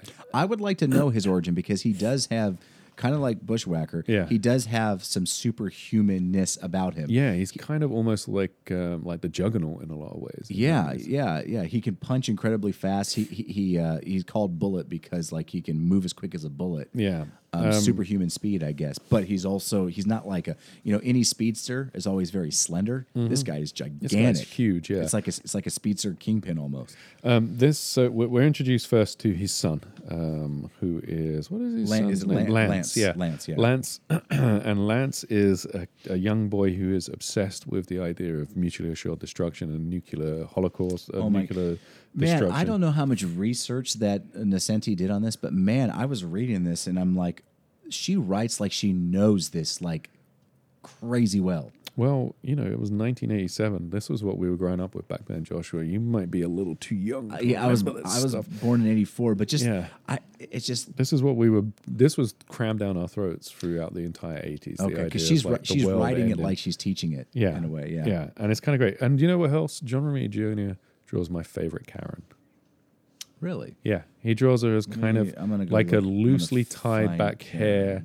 She's. He draws her as. Oh, okay. She, she looks. Like just beautiful and, and ooh, you know, if I had slick to pick, and uh, I gotta. I mean, Jean Colin, uh, Jean Colin's Karen was pretty, yeah. But John John Romita, the father, yeah. his Karen was more movie star like. Yeah. Oh, okay. Well, I like I like how he draws the real world characters. I don't like how Frank Miller drew Karen. Because, no. Well, I mean, it's fine, but it's just I, I, I like her being not like drugged out. And yeah, exactly. He draws her as emaciated. Although that was uh, David. Mazzucchelli or oh, you're right. Yeah, but he. Does, I'm sorry, that's right, yeah. David Mazzucchelli. Yeah, um, but yeah, like I, I just meant that because I like Karen being happier and yeah. prettier and stuff. Did he draw? Did Frank Miller? Draw no, because Karen because she'd Karen, vanished from like yeah, one fifty Karen, something. Yeah, until, Karen was gone during during yeah, the Frank Miller time. That was Mazzucchelli. Yeah. yeah. Huh. And anyways, has Frank Miller ever drawn Karen? Question. Answer it first. I, I bet you he did some covers of uh, Man of Fear. Or, or, or no, like no, it was alt, John Romita Junior I know, but, did. but do you think you ever did like any like alt covers or pin or did. pinups no. or anything? He may have drawn. Have he may have done like a little for a Born um, Again too, maybe. I'm trying to remember if she's in that one. I don't think she is. Um, he may have done. He was so obsessed with Elektra. I don't think he ever drew Karen. Um, he did like some like Comics Journal mm. illustrations. Maybe, maybe he did her in there, but. Um, But yeah, um, where were we? We were talking about nuclear holocaust, and then we cut to the clinic, and Karen's there, and Matt's there, and they're hey, I'm helping. Sorry, can I can I ask you a question? Yeah, because you grew up, uh, you remember school in the eighties, I'm sure. I do. Um, were teachers like this teacher? Were they old Japanese men? um, no, no, but I meant like the way that he, like that being like through his words, like that honest in terms of like yeah.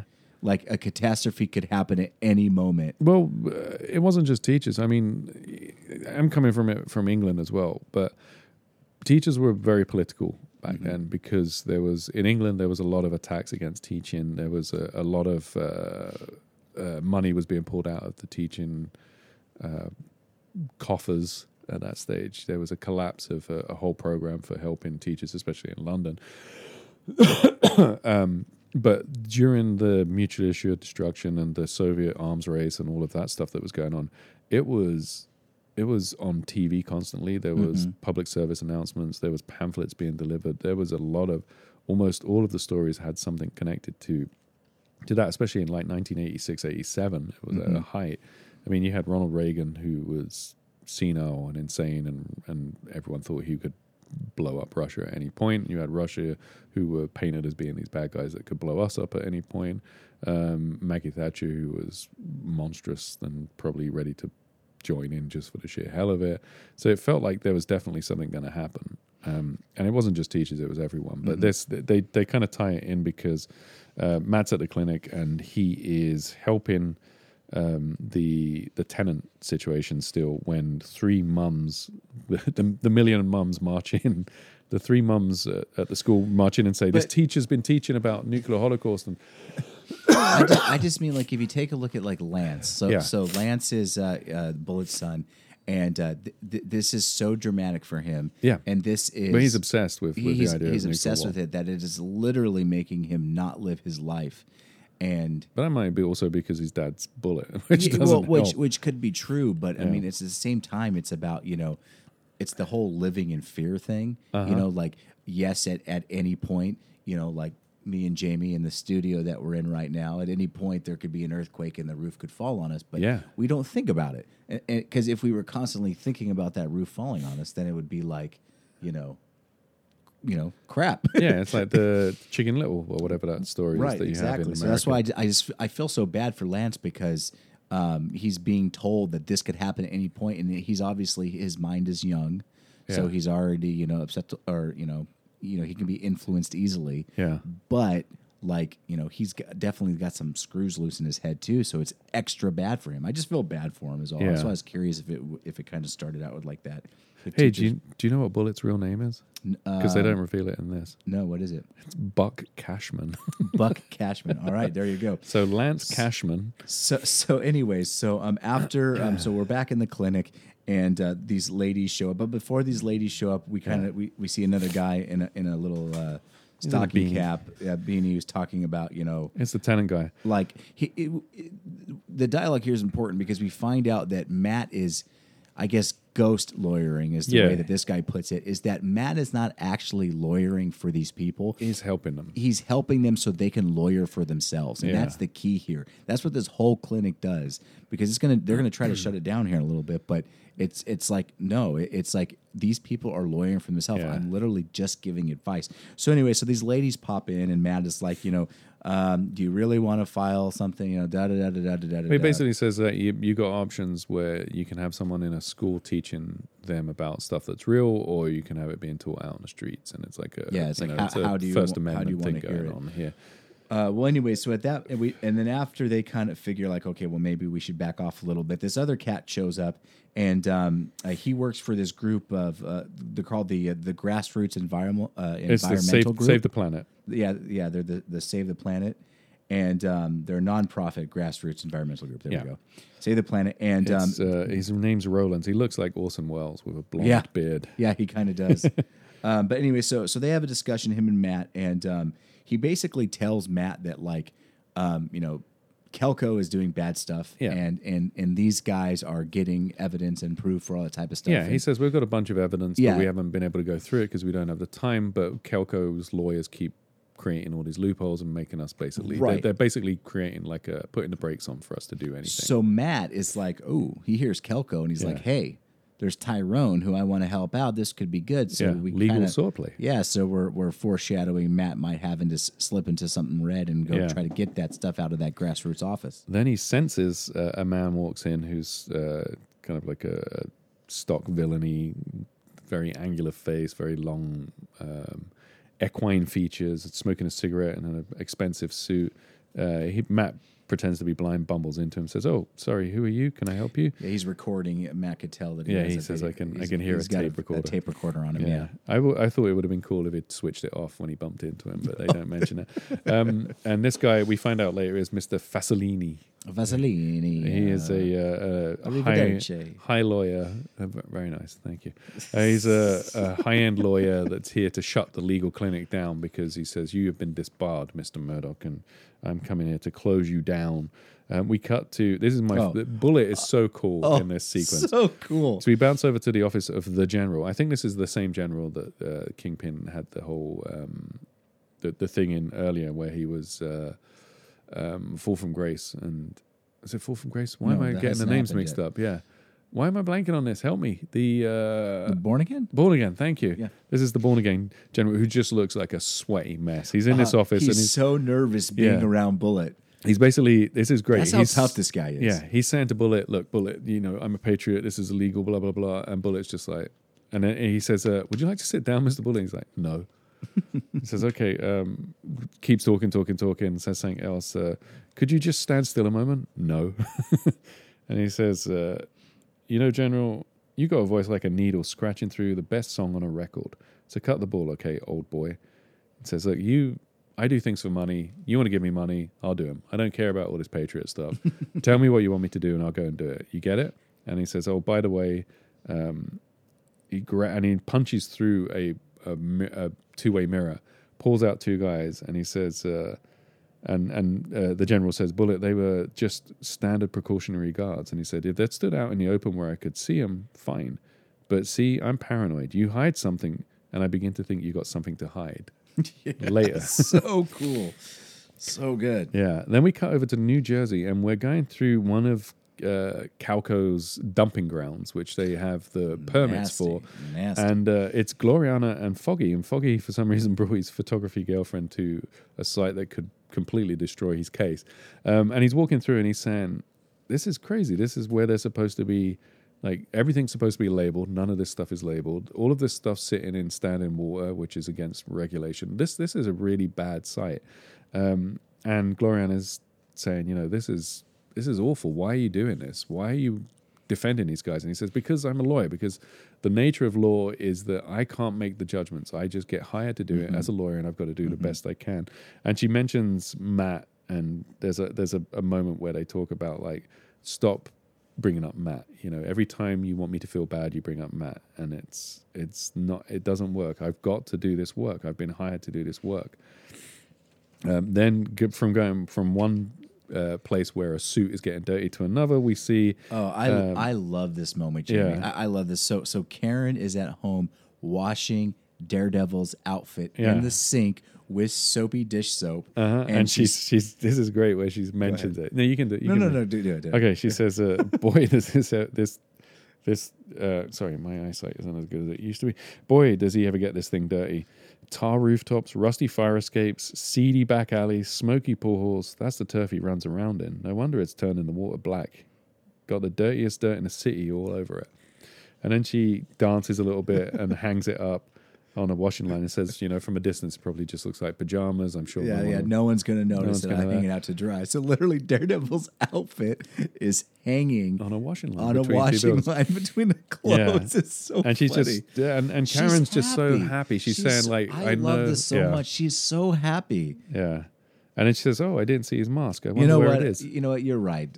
John Romita's Karen is he amazing. He draws a great Karen, yeah, right? Yeah, yeah. She is amazing. Yeah, she looks like a real person. Which it's is... such a neat little sequence too. Mm-hmm. Um, then we cut across to the Save the Planet headquarters, uh, where Matt is going through a whole bunch of things, and he's kind of he's sitting there with his dark glasses on, reading the documents, and he says, "No one's here. Why am I pretending to be blind? This is crazy. I don't need this stuff. I can read really quickly now with my fingers. I've got it all down." Um, and he's got, he's found some stuff. He's found some, uh, th- there's hey. some regulations that they've avoided. And he says, but um, I found a case that can pin them to the ground. One thing I don't understand is why did Matt go? So Matt obviously broke in. Yeah. So why well, no, he... I don't think he did. I think he just got, uh, or maybe he did. Maybe he went there. Yeah, it's nighttime. I think he yeah. broke in. And I was kind of wondering, um, I don't know if it's too early to bring this up, but I was kind of wondering if the guy that came in to tell Matt yeah. about this stuff, wanted him to come here so that way... Uh, he does drop that it's the New Jersey headquarters quite a lot, but they never really... That's the only time we see him in those three yeah. panels. So I was wondering really if he was... Because um, when we saw Bullet first in this issue, yeah. we find out that this place is going to blow up.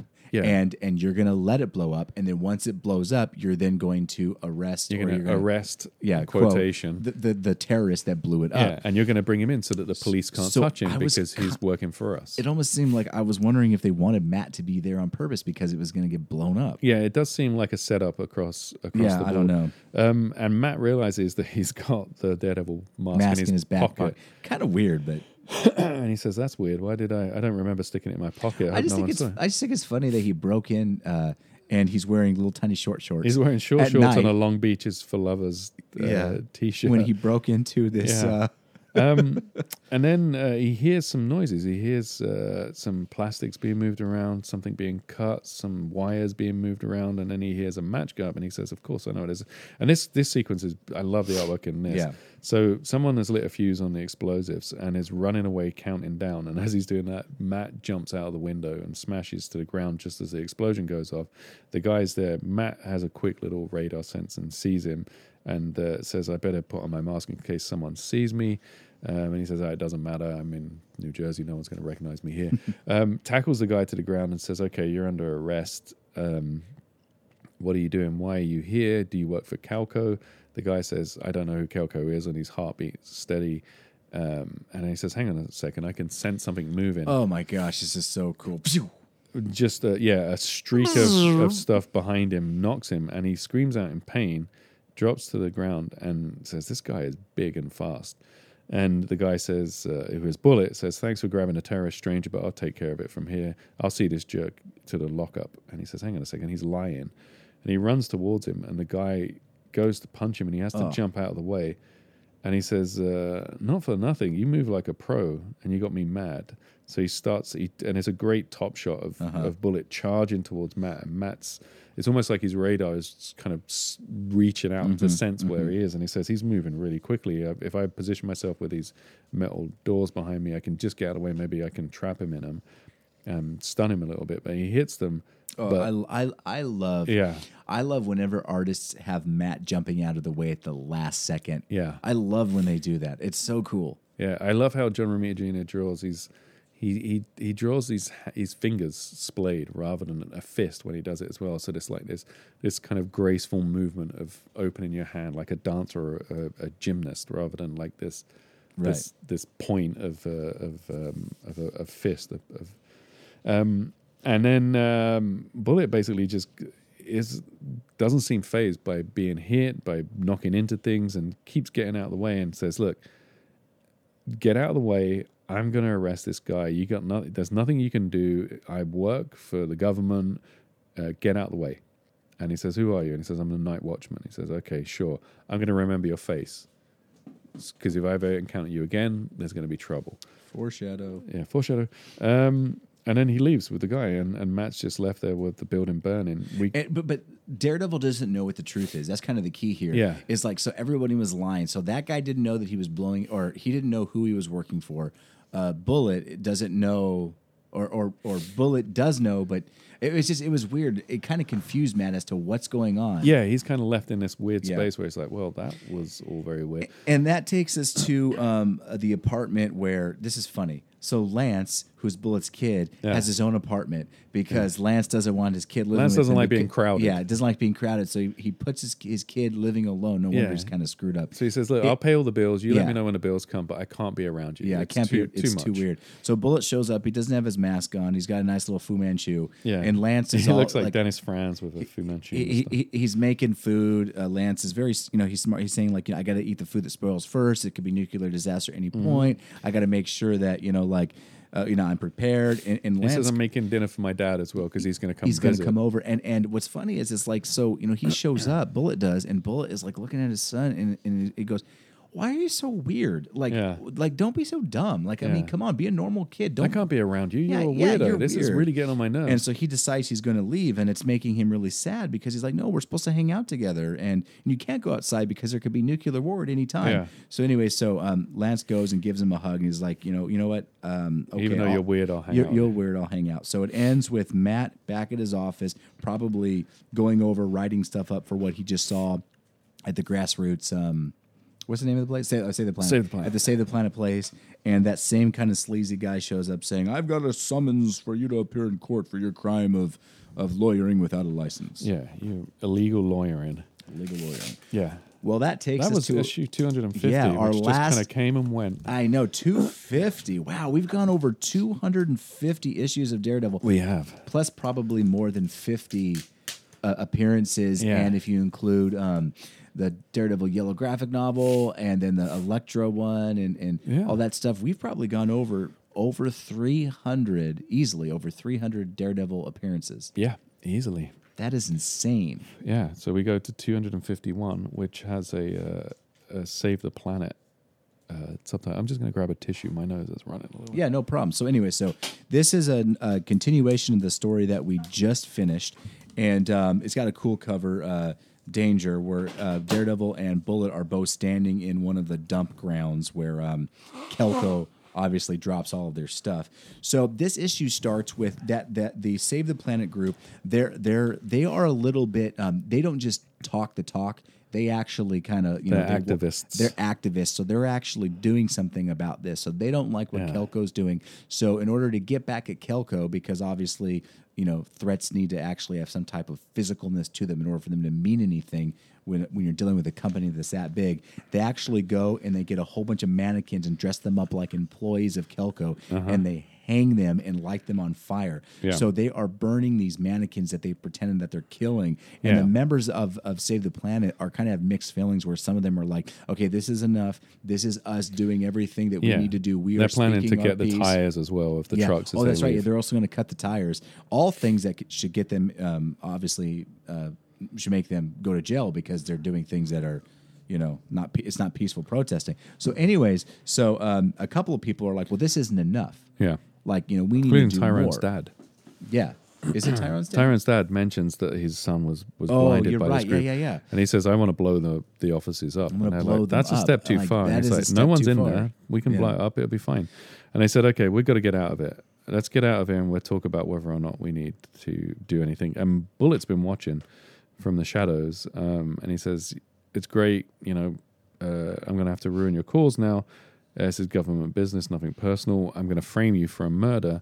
So he's got a canister of toxic waste, and he dumps the body of one of the uh, Kelco um, execs and uh, puts it in there. So it looks like the uh, Save the Planet have actually killed someone that works for Kelco and dumped his right. body in a in a, a, a vat, a canister of uh, toxic and, and, waste. And what happens here is it just uh, this is what I like about Bullet so much, Jamie, is Bullet is just like, whatever happens, happens type yeah. of deal. Like, he sticks his hand in the toxic waste and, and he dumps a person in there, and he doesn't even wash his hands. Yeah. He literally just, like, dumps it in there and is like, eh, toxic waste, toxic waste, yeah. whatever. It can't so hurt he, me. It can't, it, it can't hurt me. So after he does that and frames the Save the Planet uh, environmentalist group, he then goes to his son's apartment, which is kind of funny. He goes to his son's apartment, and his son is um, using a little lamp. He's reading about, you know, nuclear holocaust. Yeah. He comes in, and he's got all this. I love the way that Romita Junior, like, his panel work here is great. Yeah. About how, like, I don't know, it's just really good, and we can kind of see the the coloring too, about how the green on his hand is just yeah. fr- from from putting the guy just in there, glowing. So anyway, so um, he goes, he sees his son, he puts his hand on his son's head, and he's like, "What's that smell?" Lance yeah. is like, "What's that smell?" And, you know, obviously he's got the nuclear waste on his glove, and he's touching his face, and his his son's like, um, uh, "What's that stuff? You should go wash your hands and everything." And and his dad's like, "Oh, stop it! This stuff's not going to hurt you. Knock it off." Yeah. Um, and and uh, he says, "You really bugged me. I'm yeah, gonna you leave. Bugged me. I'm gonna leave now." And he goes, "But you know what? Okay, fine. Later we can play pool. Yeah, we'll yeah. go play pool, but I can't hang around you I anymore. Can't, yeah, I can't stand this." So then he leaves, and then so his son puts on a gas mask. I feel so bad for Lance, poor oh, little Lance, kid. Yeah. Then we have a moment with uh, Mister Fisk hanging out mm-hmm. in the shadows. Pretty cool. Uh, he's he's there, and the general, the sweaty general, basically yeah. talking about what he did, and, like, you know, uh, is everything going to be okay? Why are we why are we even doing this? We could just clean up the whole thing. And Kingpin says, "Look, the whole point is to make this as as blatantly obvious as possible so that Matt gets angry. I want yeah. Murdock so angry that he feels he has no choice but to do it." it uh, that's what I like about Kingpin so much. It's yeah. probably, since Born Again, we'll say, I mean, comic book-wise, it's been over a year. Yeah. But we'll say it's probably been like five or six months, at least a couple months since um, Fisk has come back from Europe. Yeah. And all he cares about is Matt Murdock, because Matt beat him in the end. Yeah. And he's so fixated Yeah. on destroying Matt. And everyone's saying, "You're doing, you, why are you doing this? Let it go, let it go." And he's like, like he's like, "Don't, nope, don't I, talk to me." I, could I, you, you know, it's probably a good thing he didn't let it go, yeah. because if he would have let it go, he probably would have caused so much more corruption if his focus was uh, actually on business. Yeah. You know, his focus is literally on destroying Matt. yeah, everyone's still making money, so keep mm-hmm. keep it sh- zipped. Um, we cut over to the site of the uh, protest, the murder, um, the, or the dump body, the framed murder, and Matt has snuck in in um, a hazmat suit. Mm-hmm. And uh, while he's there, you have Gloriana and Foggy watching, and they're talking about the body in this terrible toxic waste, which is like Bullet's been rubbing on his son's face, and um, and uh, Gloriana's taking pictures, and. Um, Again, they go into the whole thing of, like, what I'm doing is just being a lawyer. You can't blame me. I've got to do it because it's my job. And I'm, you know, he he he, he never ever says I'm not happy with it, because he's just trying to justify mm-hmm. doing it. Right. Um, someone mentions Matt again, and he says, "Can you stop talking about?" Uh, someone, it's Gloriana. Gloriana mentions Matt, and he says, "Look, this always hanging over. I feel like he's always watching me." And Matt kind of chuckles and says, "I am. I'm here. I'm watching you. I'm keeping an eye on you. Kind of disappointed that you've been doing all this." He's thinking all this, um, but he he says this is kind of cool, where he talks about, like, he's in this hazmat suit, and he says, "The chemical smell is very distinctive. I've got a trace of it now, so I know what I'm looking for. Anyone who's been touching this chemical, I can now find him. Mm-hmm. I know that it's tied to um, to Bullet, Kelco, and to Bullet." He says, yeah. "I can also smell a trace of French import tobacco, which ties it to Bullet. I right. know that he's been here, and uh, I could also feel the the dead body through this hazmat suit, mm-hmm. and know that he's been dead longer than they're claiming he has. So I know right. that it's a setup." Um, And then we go over to the free clinic. We meet, um, is it Richard? Is that the guy's name? Um, no, it's David. David, thank mm-hmm. you. David, yeah. who is going to be the ghost. He's going to be the, the front. Um, so he's going to work and do, basically say what Matt tells him to say to become the law, the, the face of the right. the lawyer, because he's been disbarred. And he wants to do it too. He's, even Matt yeah. even says, "Hey, it could be a little bit dangerous." He yeah. goes, "Hey, I'm dying for it. Give me the good fight." Anyway. Yeah, he's a, he's quite a cool character. Yeah, he is. Um, and he's there to help out. And he's like, "Yeah, absolutely. I'm more than happy." The uh, Mister I, Fasolini comes and, back. And I just want to point out, so this clinic that Karen and Matt started, yeah. well, really Karen started it. Um, like it, it's really become like um, it's become like a community center it, where a, a lot of a lot people, of homeless people yeah. come and hang out there, and a lot of ex druggies and people that are currently drug addicts that are trying to get help. And yeah. it's like it's it's so overcrowded. There are so many people there, yeah, um, all looking for free help, and that people are literally like sleeping on the floor. Yeah. So we get um, Bucko comes back, who we haven't seen for a while. Bucko comes in, and he's being brought in by Mister Fasolino.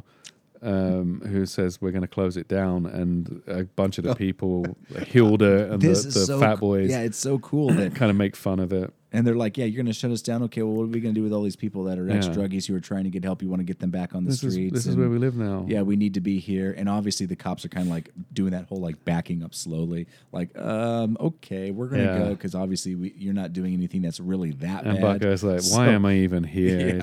He says, get out of here. And he says, uh, hey, Murdoch, just make sure you make your court date, okay? Um, let's go. And takes the police out. So they...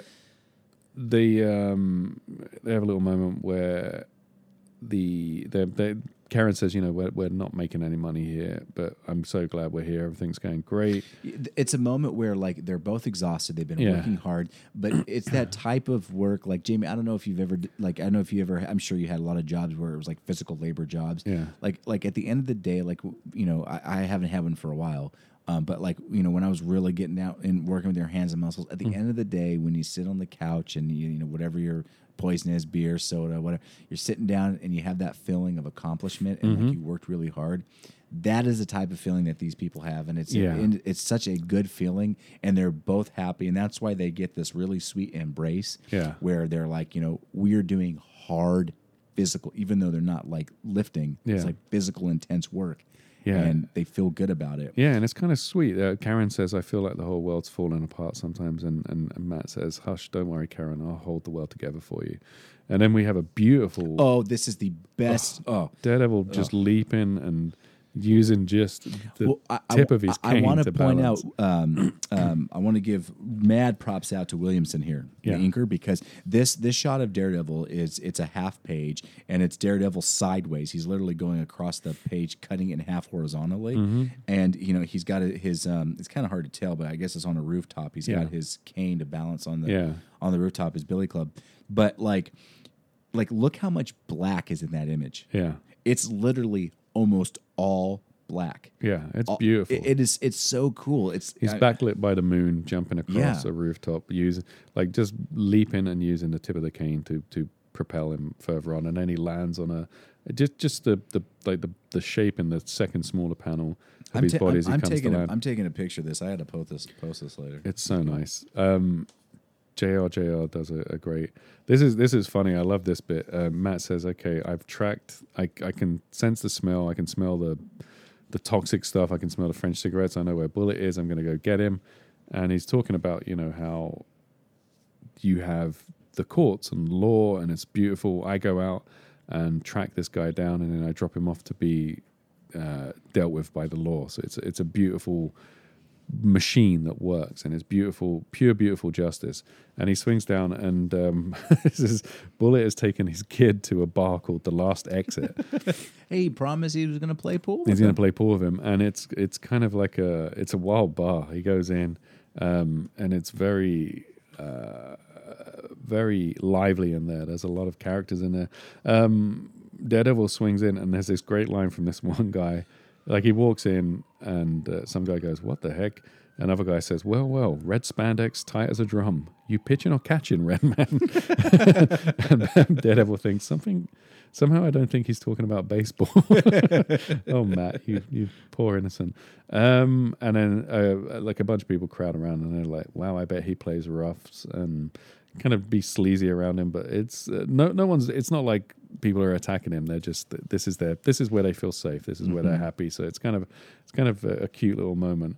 Um, and then uh, Daredevil uh, senses the French tobacco, goes to the back, and he says, "There he is. He's playing pool." And he walks up. This is great. Bullet just doesn't flinch. He's playing pool with his son, and Daredevil says, "Great shot. Where were you shooting last night?" And he's like, "Get stuffed. Get stuffed." I mean, he says, I think you were out murdering someone. And uh, we should mention that he, that um, Bullet had said to Lance, if anyone asks about last night, say I was with you. Yeah, yeah. You're my alibi kid. Yeah. And Bullet throws the pool cue at him, jumps at him, jumps at it, Daredevil. It's a really cool little sequence. Yeah. And while it's happening, Matt is also kind of interrogating Lance. Yeah. And Lance ha- says, oh, um, uh, y- uh, yes, sir, sir, my father was, uh, he yeah. was alone with me at night. And Matt can obviously tell that he's lying, but Matt realizes, you know what? I can't continue to fight Bullet in front of his kid. That'd yeah. be wrong. So you know what I'm going to do? And he says while he's doing it, I'm taking this cue ball, or this mm-hmm. eight ball. Mm-hmm. It's got your fingerprints on it. and I'm going to, um, you know, we're going to see how innocent see. you really are. Yeah, let's find out. So as he's swinging around, he senses that Bullet's coming after him, and then they get into this fight, and it's such a cool moment, yeah. Jamie. After Bullet punches the wall and completely destroys this wall, mm-hmm. he pick, um, Daredevil drops the eight ball. Bullet picks up an eight ball and smashes it in yeah. his hand. You know how hard it would be to crunch an eight ball in your hand? Yeah. If anyone has ever oh, done geez. it, send in a video to yes. us, and we'll play it on the website of you crushing an eight ball. Of an eight ball, yeah. Yeah. Um, and, and basically Bullet just says, there's your evidence. There's your evidence. So yeah. much for your fingerprints. Um, and then they get into a great fight where... Great fight. You know, it is very much like the Juggernaut where Bullet is just throwing punches and coming at him, and Daredevil's basically staying out of the way and trying to avoid him getting hit because he knows if it's one hit, he's done for, and hitting him as much as he can, which doesn't seem to affect him. And at one point, he even says, is he even feeling this? Yeah. Because he's like, he smashes into a car, he hits him with a trash can, he punches him in every part of his body. So the police end up showing up, and Matt's like, all right, now, you know, like, here you go. You, yeah. you know, we're going to get you to turn in. And, and I love this. So Bullet's like, you know what? This is this is stupid. Just watch this. All right, guys, I killed the person. Take me in. Go ahead. Yeah. Hey, pigs, I murdered the slop. So what? Take me in. And he goes, I'll be out before you know it. And, and you know, he goes in the back seat, and the cop is saying, um, Daredevil, about all this destruction. Yes, officer, I'll find a way to fix things. Yeah, don't worry. I'll, I'll fix it. So and the, then uh, but before that, uh, Bullet actually says, uh, hey, I recognize those moves. I oh, know yeah, that's are. right. You're he the was, night watchman. You're the night watchman, the guy in the tiny little yeah. shorts and the Long Beach shirt. Yep.